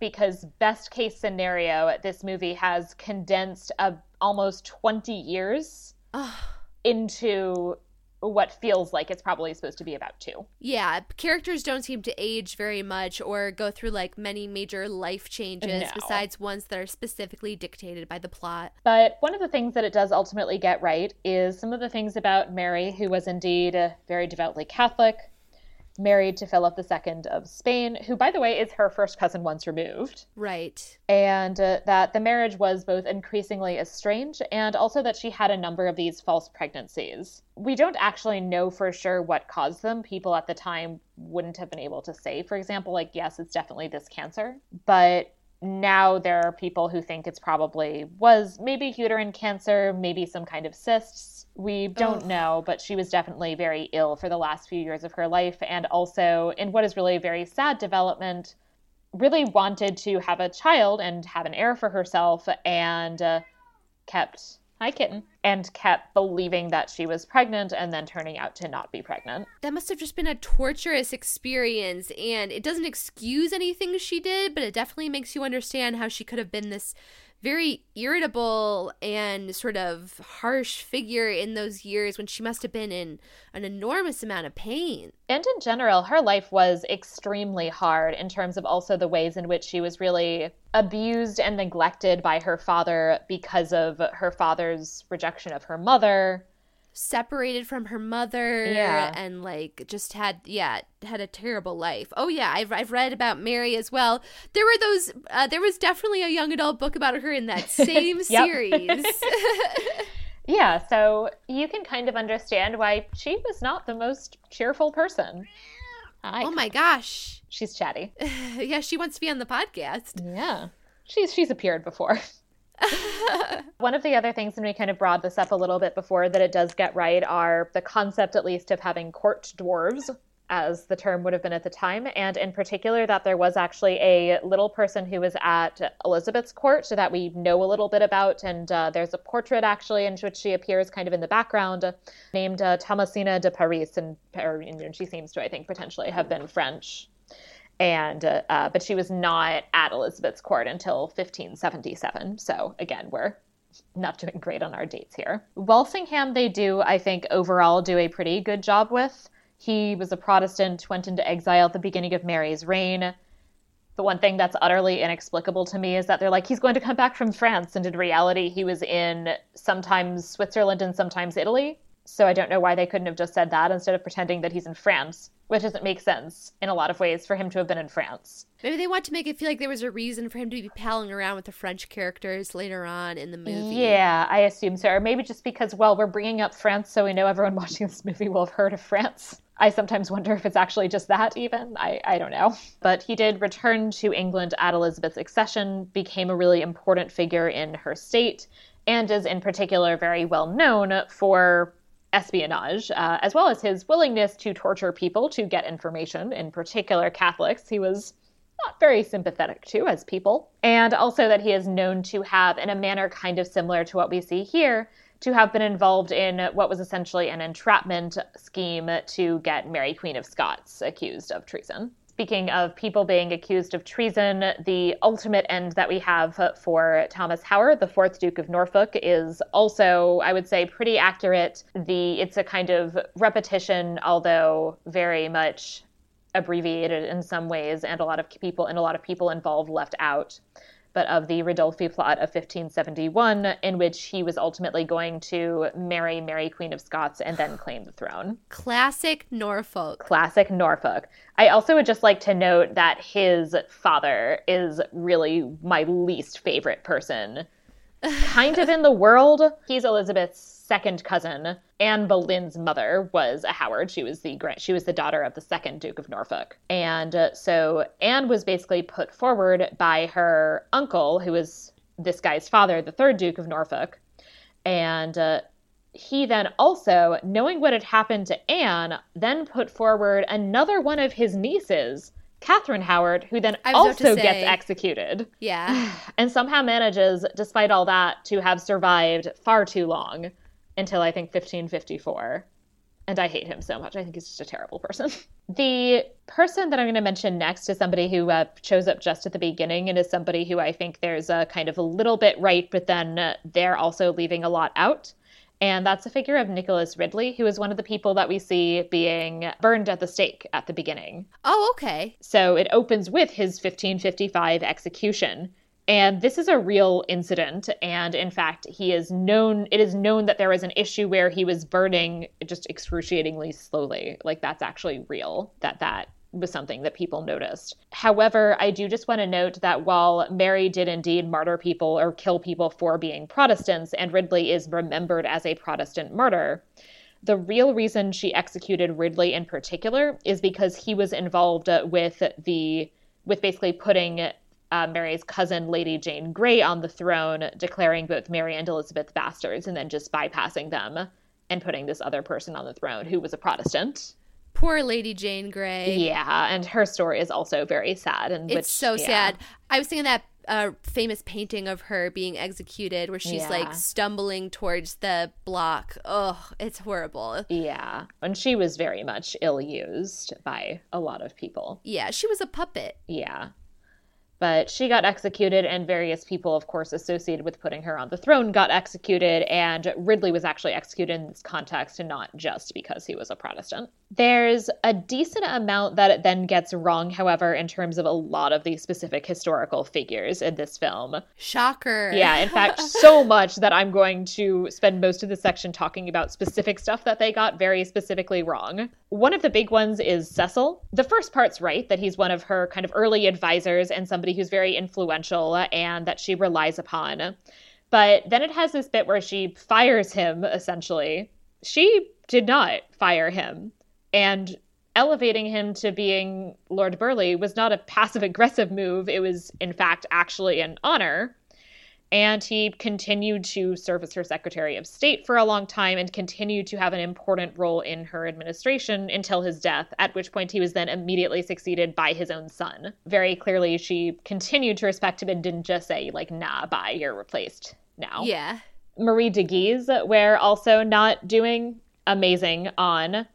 First of all, it makes it seem kind of like she's just invading Scotland out of nowhere with these French troops when in fact she's in Scotland because she's ruling Scotland, because she is the widow of the King of Scotland and has every right to rule as a regent. Yeah, they definitely don't drop that in at all. Nope. And her being involved in English affairs is also, I would say, a really complicated one in a lot of ways. Mary, Queen of Scots, who we've mentioned a couple of times, is her daughter. And so she's thinking about the fact that, okay, Mary has a claim to the English throne. And one of my responsibilities is to kind of protect and encourage that.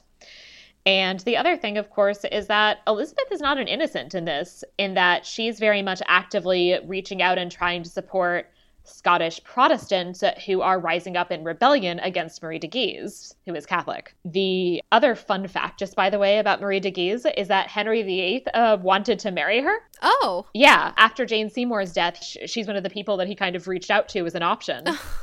and she's known for having been very tall. And he said about her, I'm a big man and I need a big wife, basically. And she, allegedly at least, responded, I may be a big woman, but I have a very little neck referring, oh. of course, to Anne Boleyn having made comments about her little neck before being beheaded. Yeah, fair enough. She she's one of a couple of people who made some great snarky comments in uh, rejecting Henry VIII's marriage proposals, which was very much, I'm sure, a good choice on their part. Yeah, definitely. Yeah. I was thinking about how Anne of Cleves really is the luckiest one. Oh, she 100% is. She got a pension. Everybody left her alone. She was actually friends with Mary and Elizabeth, which not a lot of people could say. Like, good for her. She's great. And of course, Marie de Guise also died of natural causes, and there is no reason to think that she was assassinated. Yeah, his killings in this movie were really weird. Like, yeah. Walsingham killed people, and it was just no big deal. Mm-hmm. So. Okay. Yeah, that would have been a major international incident if everybody knew that Queen Elizabeth's spy master basically had murdered Marie de Guise. Like yeah, a war would really have started weird. over that. The movie also does not do a great job in a lot of ways with uh, Francois d'Anjou, who, first of all, by the way, he's not even Marie de Guise's nephew. He's like the brother of her son-in-law and then they're like fourth cousins or something oh well that's yeah. hard to explain. So i can guess i can understand why they compressed that. Exactly. He also is somebody who shows up as elizabeth's suitor but not until well into her reign when in fact he was 24 and she was 46 and in 1558 when she's beginning her reign he would have been three years old. Oh Cross dressing at that age is still acceptable, I right. believe, even in that time period. Yeah, so he, he probably would have been wearing a dress at age three. Yeah, he would have been wearing a gown and had long, long curls. Yeah, so he's one of her last suitors. And also, he's an interesting figure in that it's questionable whether she ever really planned to marry him. But she seemed to at least rather enjoy having this like young guy around courting her and seems to have been quite genuinely fond of him. And she kept him around and entertained the possibility of him as a suitor for a couple of years. As I said, based on everything we knew about their interactions, she might not have really ever planned to marry him, but she seems to have genuinely liked him. Well, there you go. I think you kind of get a glimmer of that personality in the movie, even though he ends up being so obnoxious. Yeah. They're trying to make him more of like a free spirit and stuff. Right. But it's that, I don't know, they don't really seem, they seem to be very fundamentally different people in that way. So I mean, yeah. Elizabeth is very much not a free spirit in that way in this film. Certainly, yeah. And so it would have been, it would have been nice to see them have a little bit more chemistry, at least as friends in some way. That would have been a really interesting choice. Yeah. yeah. I think it also would be interesting to, I mean, this would have been a very different movie in terms of how it, you know, went and how it ended ultimately but I would have actually loved to see a movie that sat more with the dynamic of the fact that like she was actually old enough to be his mother. Oh yeah, that's true. yeah. yeah. I mean, I guess they would have had to save him for Elizabeth the Golden Age exactly. case. Exactly, yeah, which would have been closer to the right time, and that he arrived at court in 1579, the Spanish Armadas in 1588. And I'm sure they squished it all together in that movie, too. Oh, yes, I'm sure. Another death that just actually this one straight up did not happen, is Isabel Knollys, her lady in waiting, who, first of all, Isabel isn't her name. Her name is actually Lettice with an I. It's not pronounced Lettice? Oh, I would have said lettuce. It could be Lettice, but it's definitely not Isabel. No. I've actually heard it pronounced lettuce at least sometimes, and that really? was actually my theory about why. That is so interesting. Yeah. I just asked because I know a lot of times there'd be like French crossover in the mm-hmm. culture at this point, and I think like Leticia and stuff is right. still a popular name in France. That's the only yeah. reason my mind jumped to that. If it's pronounced lettuce, that is hilarious. And also would explain to me why they didn't use it because I think yeah. the idea of having this like sexy like sexy woman who's having this like affair with Robert and then her name is Lettuce, I think it would have just been too distracting for people. Yeah, yeah. I can't even imagine. It would be like having Lady Radish or something. Right. And you know, course spelled with an I, not a not a U, but like pronounced basically the same, potentially at least. And as I said, I've heard that pronounced before. Oh, I believe you 100%. Yeah. My mind just jumped there because when I was reading over your notes, I was like, oh, that's a normal name. Why did they change it? Yeah, and it was the Latin, like when you see it, when you see the Latinized version, it was Leticia. Plus, I know from my study of Shakespeare that there are a lot of English words that were just straight up pronounced differently. Right, then. yeah. But so she did not die at all. Good. I mean, like eventually, but she died actually after Elizabeth in the year 1634 at the age of 91. Oh, good for her. Wow, she must have seen a lot of changes in the world. Yeah. Also, her having this sexual relationship with Dudley, with Robert, does not come out of nowhere in that she married him. Huh. In 1578 as a result of which Elizabeth was not happy and they were both banished from court. Yeah, see, that makes sense. I just didn't see how it could be a surprise. So he married her in secret because he knew Elizabeth was going to be mad, managed to hide it for about nine months and then, wow. of course, people found out and were like, ha ha ha, we get to tell Elizabeth all about it. I'm genuinely surprised he could even hide it for nine months. I'm truly yeah. so surprised. Knowing what I know about the English court, that is fascinating. Wow, he must have some good friends. I know, right? But eventually also had some enemies who found out well, about this sure. and uh, revealed it to Elizabeth. And she was very annoyed she didn't entirely ditch him. The whole thing that she like never saw him again is not true that even though she was annoyed at him about this, she kind of kept him around, but she did not let Lettice return to court, sadly. of course, that she blames the woman as opposed to the man. Yeah, come on.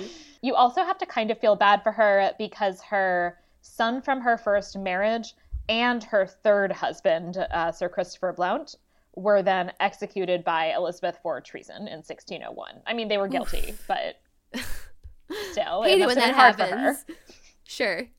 And then, of course, we have Dudley. And as I've already indicated, this he committed treason thing is ridiculous. It's just absolutely ridiculous. He is somebody who was, in fact, her childhood friend. He played an important role in her court for his entire life. And there were always at least rumors that they were having that they had a sexual relationship, and they were very publicly, you know, flirtatious in a lot of ways. And increasingly, people actually did sort of wonder, like, oh, is this marriage something that's going to happen? But there's an obstacle in that Robert actually was married before Lettice to uh, this woman named Amy, who then in 1560 fell down the stairs and broke her neck. And a number of people in response are like, that's kind of convenient timing.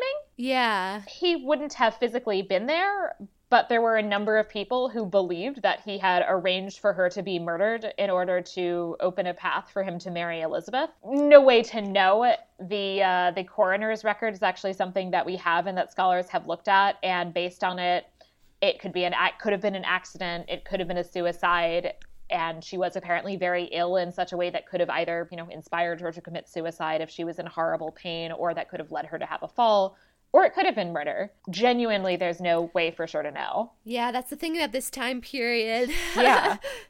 I mean, you know, I'm sure that happens now too. That people, you know, if you fall down, falling down the stairs is probably actually a pretty good way to kill somebody, and you would have no way of proving. Um, yeah. Not to make suggestions to anybody. No, it just sends chills down my spine thinking about it. yeah this happened, and it did then have the effect ultimately of making it basically impossible for the two of them to actually get married, even if she had wanted to. And we don't know if she did or not.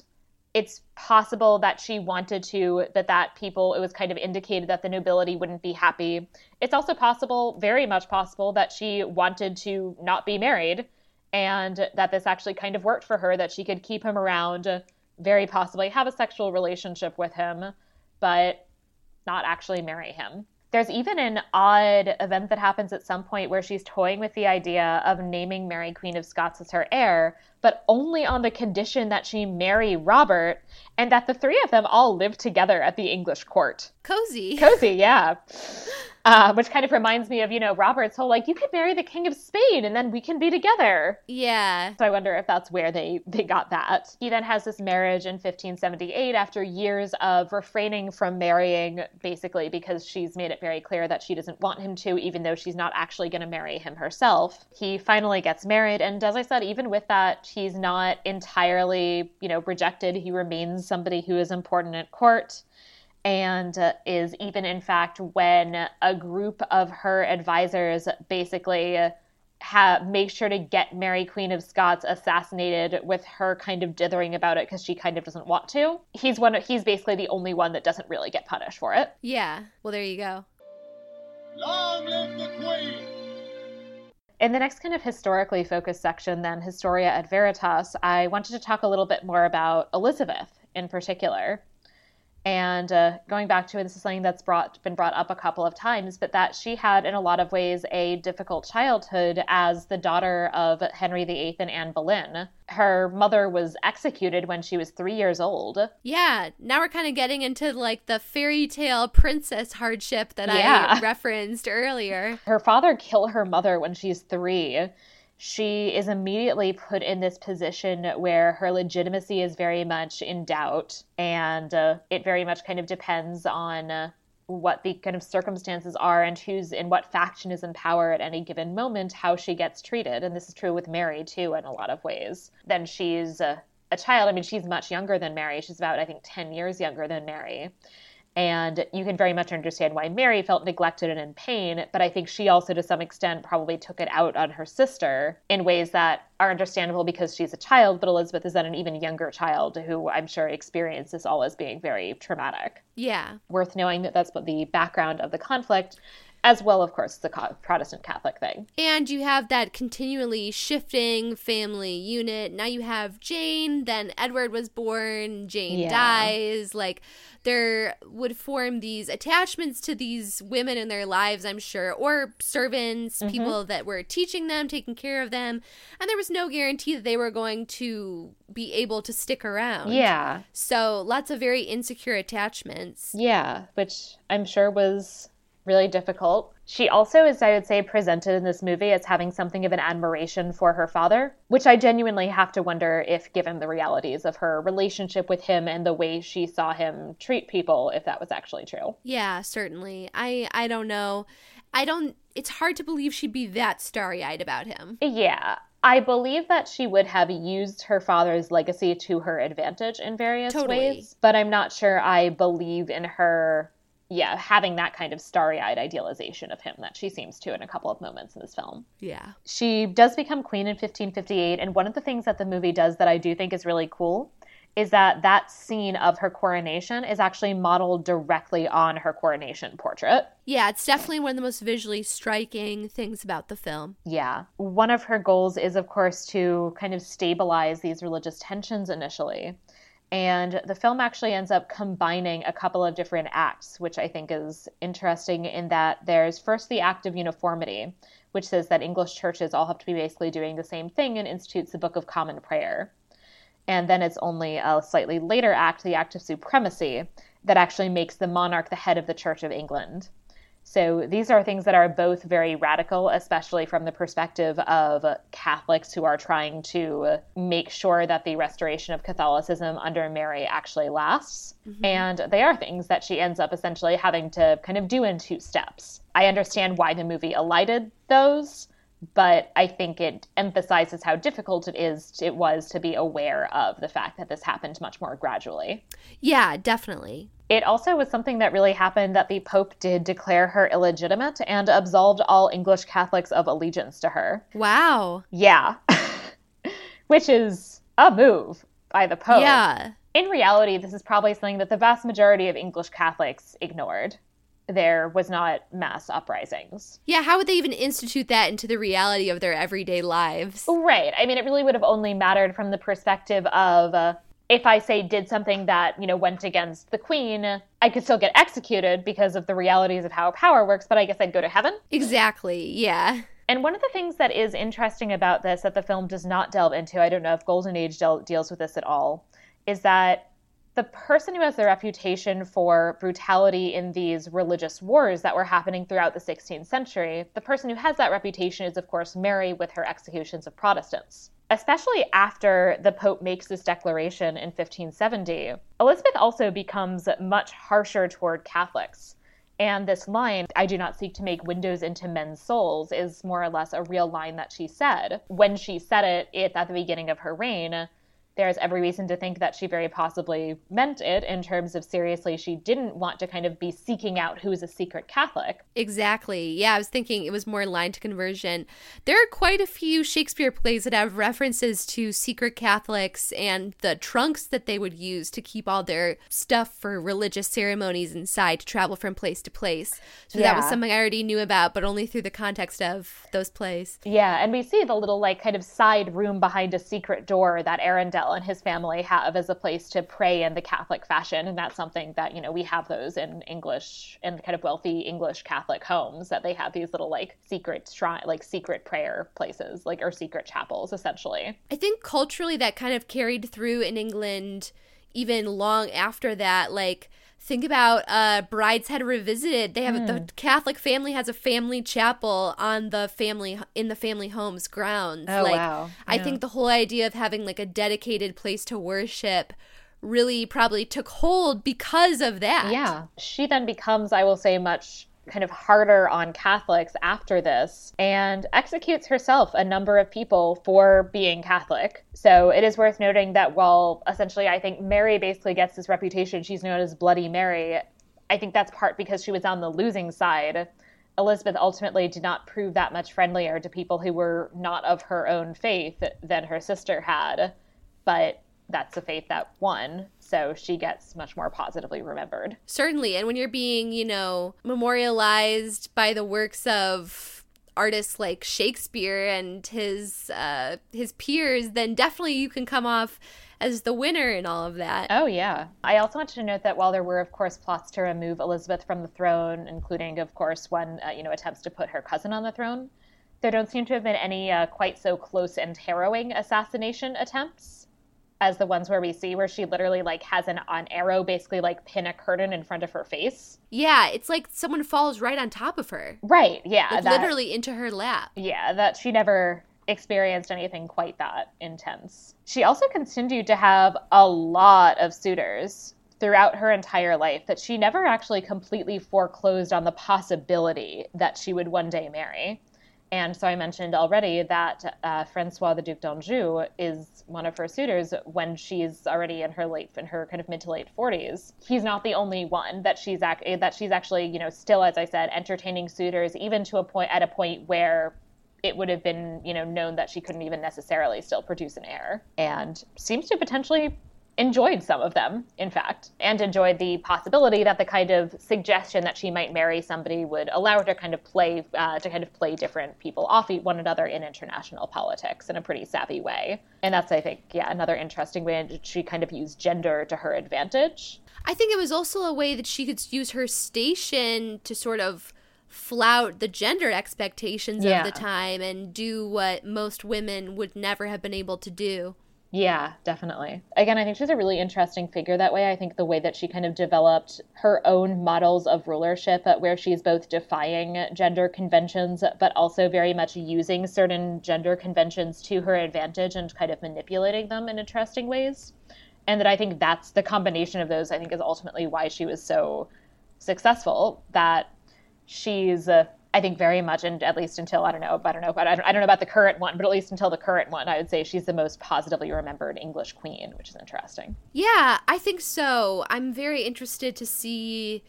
It's just interesting that you would bring that up because I think we're having a moment now where Queen Elizabeth II's reputation is being imperiled like never before, yeah. perhaps. And I'm here for it. So uh, I think it's really interesting. Like, we're kind of at an interesting moment in history for the monarchy. Like I was laying in bed watching The Crown and got mm-hmm. a news alert on my phone that Prince Andrew had stepped back from his royal duties. Oh, you wow. know, like yeah. we're at a period now where just the modern monarchy feels more precarious than ever. So it's really interesting to look back on the history of it all and yeah. how much things have changed.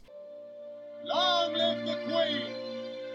We've already touched on this a little bit already, but our next segment, Fabula Nostra, or Our Story, is whenever we talk about how we would uh, maybe do something a little different from this film in terms of telling a related story. So I know I'm at least thinking about how I might otherwise tell at least part of the story of Queen Elizabeth. Shannon, do you want to go first in terms of what you would want to do with us? Sure. I think I would just shift the focus of this movie so much.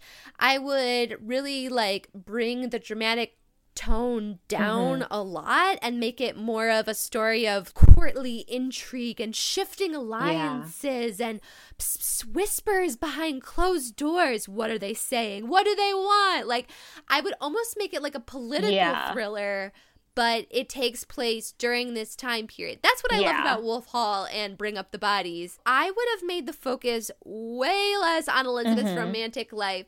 I'm just so bored of that. There's really nothing wrong with it. It's not an uninteresting topic, and like Robert Dudley is kind of a mm-hmm. fascinating person, but I personally am just very exhaustified of very the romance fair. being such a huge part of these stories. I would spend more time with Elizabeth while mm-hmm. Mary's alive. Spend the first act exploring their relationship and Elizabeth having moments of sympathy and empathy with Mary, where she sees how terrible Mary's yeah. life has been and how the men around her are exerting their will on her. And I would definitely keep like the Spanish king being a creep and yeah. wanting to marry Elizabeth before Mary's even dead. But I would make their relationship a little mm-hmm. more central, like maybe truly not have Mary die and Elizabeth ascend till the end of the mm-hmm. first act of the film. And then I would really focus the story on like Elizabeth trying to navigate this court that is like a pit yeah. of snakes. Like she has to make no wrong steps and there are so many obstacles for her to overcome and she has this sort of the Geoffrey Rush character I would keep pretty mm-hmm. much unchanged. She has this sort of like shady mm-hmm. advisor who came back from banishment and she doesn't really know his story and like can I yeah. even trust him? But he's helping me, you know, like I guess I just wanted to be like the winter soldier but right, Elizabeth. Right like I I really wanted to be like a mysterious spy yeah. drama that just happens to center around this young woman who's in power now. That is my personal dream movie. I would keep a few little flirty scenes with some sort of male love interest, but I I want to know more about Elizabeth navigating her gender yeah. role more than anything else. I'm just fascinated by that. If you were remaking this movie right now, is there anything that you would really want to do in terms of casting? It's sort of hard to think because I think I would want someone British mm-hmm. in the mm-hmm. title role, and I don't have anyone that necessarily springs to mind yeah. for me, which is bizarre because I watch so much British TV, like perhaps more than American TV. So I would have to think on that. But yeah, no, it's it's more the focus and the tone that mm-hmm. I'm getting mm-hmm. really hung up on. I think I just was so fascinated with Elizabeth as a historical figure when I was a young woman, and it had absolutely nothing to do with her love life. And right. I just can't help but be a little bit stymied by that issue. Yeah. That's very fair. I think a lot of my thoughts were similar in some senses of wanting it to be that kind of political emphasis and of seeing her kind of develop her political acumen in the context of this court. I was interested in still kind of keeping some of the things with Dudley but actually then seeing how that develops around in particular that situation that I mentioned before with the kind of death under mysterious circumstances of his wife and how then there are these kind of rumors swirling around this and uh, how that then affects Elizabeth who also very possibly doesn't know if he arranged to have his wife's murdered or not or necessarily how she feels about that exactly in terms yeah, of that it certainly doesn't usually endear someone as a possible husband if you think that they murdered their previous spouse. I would hope, but you never know. One would hope, but that also if she's like did he do this for me? If she's in some ways happy about it and then how she feels about then maybe saying like maybe in a way this is kind of a good thing that now I don't have to marry him because I kind of want yeah. to but also I kind of don't and I think delving into her interior state surrounding this marriage question a bit more is actually how I guess I would like to see her romantic life included. I very much look at her and I think that she is somebody who as I said, that I don't think she's feminist exactly, but I do think she's somebody who is very much aware of the fact that there is an expectation that a husband is supposed to be a woman's master, and that I'm not sure that she's willing in herself to, you know, relinquish control in that way over her own person and over England. Absolutely. And I think that dynamic is so interesting, and her wrestling with that is so interesting. And that's the area in which I would still have some of the romance, but that's where I would like it to go in terms of really focusing on her saying, I want to have sex with this guy, but I'm not sure I want to marry him. Yeah, I can totally imagine that. I did have a couple of thoughts actually for things I might want to do with casting. And one of those is that I was kind of wondering. Um, so, one of the things that's great about Cate Blanchett in this role is that she looks very much the part. Yeah. And in addition to that, she is fantastic. And so I was trying to think of other people. And one of the people that popped into my head is uh, Deborah Ann Woll. Hmm. So, it would be an American trying to pull an accent. And I will admit I'm a little worried about this casting choice from that perspective because she does a southern accent in True Blood, which is not great, but maybe if with a better accent coach, she could do a good job and pull and pull British. So we'll see. I don't know. Maybe maybe she'll get fired I mean, and we'll replace her. We probably Brit, won't but, uh, see, so it's okay. You can cast whoever we you probably want. Won't see, yes. but she is somebody who I think. Uh, has a kind of inter- she has a kind of interesting arc on True Blood, which is a show that I watched a lot of, but also simultaneously hate. But there were some things about it that I liked, and her character is actually one that I liked in terms of like seeing her arc to actually becoming this stronger and more complicated person in some ways. Mm-hmm. And then I was actually thinking with Dudley, they went very much from the perspective of this kind of like very sort of like witty, kind of sexy character, mm-hmm. and. Uh, I still want that kind of wittiness, uh, but I also, especially because of how I'm treating Dudley in this, want somebody who can potentially play like a little bit more sinister in some ways. And I was thinking Tom Hiddleston. Oh, sure. Yeah, I can see that. That was uh, the only kind of real casting I came up with, other than being like, maybe Geoffrey Rush can just come back as Walsingham. I mean, I always say the same thing, like pretty much every time we get to casting a movie about a historical woman. And I hope this doesn't make me sound like sour grapes but I would love it if they could cast a woman who's not movie star beautiful. You know, like oh yeah, no, definitely. Deborah Ann Woll is a great actress, and I have a lot of respect for her. She's so beautiful. So is Cate Blanchett, yeah. and like I would love a version of this woman that's maybe not very glamorous, you know, because yeah. like I don't think looks were necessarily her strong suit, which isn't to say as a young woman that yeah. she didn't have a beauty of her own, but like there was also something about her looks that could be very alienating and otherworldly. Mm-hmm. And maybe it's because of that Dickinson Apple Plus show, which I know is like a joke right. and it's meant to be like another period. Like it has a spoofy sense of humor. Mm-hmm. But like, even if it weren't a joke, they would have made Emily Dickinson some young, beautiful Hailee Steinfeld looking woman. Right, and I just yeah. wish sometimes that we could tell these women's stories without making them so beautiful. But I realize that this yeah. is like a very boilerplate Hollywood critique. It's not exclusive to movies like this. It's true of most movies, you know, out there that women are yeah. have to hold this unattainable standard. And obviously, I'm coming at this from the place of like someone who is also working in the arts and has kind mm-hmm. of seen firsthand how harsh it can be. But yeah, like what I what I love about British TV is they cast people that are not conventionally attractive. Uh-huh. And so I really want to like think through my mental Rolodex of British actors yeah. I've seen because it seems just like in that country there's more of a platform for unusual looking performers to get a chance. Yeah. Long live the Queen! With that, we can move on to our last main section, which is the enumeratio or ratings section. In this, I and my guests each rate the movie on a scale of one to five. Five's the best, based on whatever criteria we see fit. I tend to use a combination of uh, historical accuracy and just how much I like the movie and also in practice how much this movie hates women because I watch a lot of movies for this podcast that seem to just aggressively hate women. Sure. Gosh, this was a tough one for me, I have to admit, because I had such fond memories of this movie yeah. and I thought it was totally different than it was. Like as a little kid, the tone stuff did not register with me. The historical yeah. inaccuracy did not register with me. So I was like oh during the first 20 yeah. minutes of this movie. And I have to admit, I could forgive the like campiness of it and I can forgive the historical inaccuracies but I cannot forgive how bored I was during these sometimes long yeah. stretches of Norfolk talking to people and Walsingham talking to people and then Elizabeth talking to people, but none of the three main players ever together it's in a scene. Weird. I felt like I was watching like a TV show where characters got to have their own A, B, and C plots, but they were just like right. never coming together.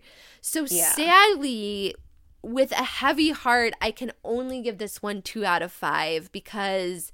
That's fair. I really don't mind things being over the top. And I honestly don't mind them being historically inaccurate because a, st- mm-hmm. a movie is a movie. It has to work on its own terms. But in this case, instead of historical inaccuracies making the story cleaner and more hewed to yeah. the themes, they only muddied the waters and kind of pulled us away from the characters and themes. I think this is a film where ultimately, I think the thing about the historical inaccuracies uh, is that they actually undermine character development in a lot of ways. And I mean, in particular, I think Dudley is obviously the biggest example of this, in that his choice makes no sense for his character.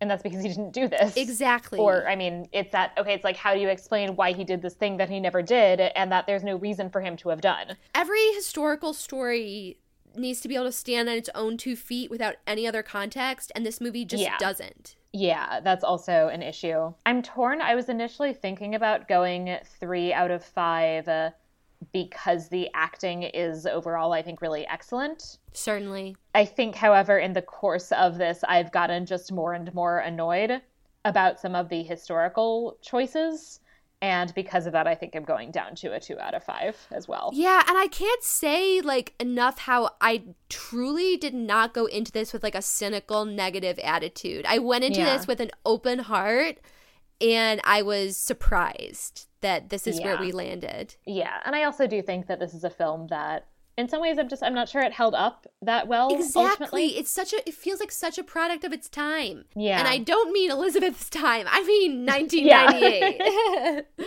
yeah which is sad but you know a great movie should be able i mean shouldn't feel that way. One of the other things that i find frustrating about this movie in some ways is that there's this emphasis on being catholic versus protestant as being the source of conflict and yet nobody actually seems to have any obvious religious beliefs. Yeah. That religion is the source of factionalism, but without there being any thought given to faith that anyone might have. That's such and a good point because that would be yeah. so such a rich uh, thing to dig into. Yeah, yeah, this movie just needs to be streamlined and focused down to like one or yeah. two themes that they really wanted to talk about instead of trying to throw in the whole kid and caboodle. Yeah, I mean, I would have liked to see them deal with the fact that Walsingham is a devout, one could even say zealous Protestant. And then if he was a closeted gay man, that would be five times right. as interesting. That would be, yeah. This would be my favorite period piece. Like, yeah, we're no, that so would be close great. to a movie that, that I'm obsessed movie. with. yeah. But sadly, they did not do that. Oh well. So, yeah. It was a fabulous Nostra to me. so, as we come to our close, we'll have some info for our listeners. And so, Shannon, where can our listeners find you on the internet? Right now, I am working on a fiction podcast. It's an audio drama where new episodes come out and the story unfolds week by week. Um, and it's a modernization of Little Women. So you can find us at Little Women Podcast on Instagram or facebook.com slash Little Women Podcast or good old littlewomenpodcast.com. And it is fantastic so far. I've been really enjoying listening to it. Thank you so and much. I think you've mentioned that it's kind of geared toward all ages. Yes. And I will say, you know, listening to it as an adult, I really enjoy it, which is not always the case for things that are, you know, supposed to be accessible to people who are, you know, 10, 12. So Thank you. You're going to make me cry on air. Seriously. Oh. it's the support from our community of friends and acquaintances in our little podcasting world has been incredible and I'm so, so grateful for it. Uh, it's just been an amazing experience to work on with a team of mostly yeah. women. Uh, women are filling right. all the creative positions. Obviously, I had to have some men in the cast playing Laurie and couple. grandfather Lawrence and stuff, but um, everyone has just been so incredibly kind and I appreciate it so, so much. Thank you. Of course. Yeah. So, and thank you so much for coming on. And if you have enjoyed this podcast and would like to keep listening, please subscribe in your preferred podcatcher app. We're on all of them. And rate and review us on Apple Podcasts. And I'll read new five star reviews in future episodes. So here is one. Have you ever wondered how accurate medieval times was? I hadn't, because before I listened to this podcast, I knew that medieval times held themselves to the highest standards of historical accuracy that was reasonably feasible. So imagine my surprise when an actual real doctor of medieval history shattered my worldview and exposed that restaurant for the pretender it is. This podcast is great, and the host and guest hosts are always great, even the Irish guy, referring to my original co host, Ollie Grady. I personally can't wait for the episode about Prima Nocta and how true it is. Oh boy! yeah, so thank you very much to Cake Ninja for that lovely review. And please also follow the podcast on Twitter at Media Evil Pod and join our Facebook group. And if you have any questions, you can send me an email at media.evilpod at gmail.com. You can find me also on Twitter and Instagram at Sarah Ifft Decker. Thank you, Shannon, again for joining me. Oh, thank you for having me. This was just a blast. I loved it. Thank you so much. It was so great having you. And thank you all for listening to Media Evil. Bye. Bye. I am my father's daughter. I am not afraid of anything.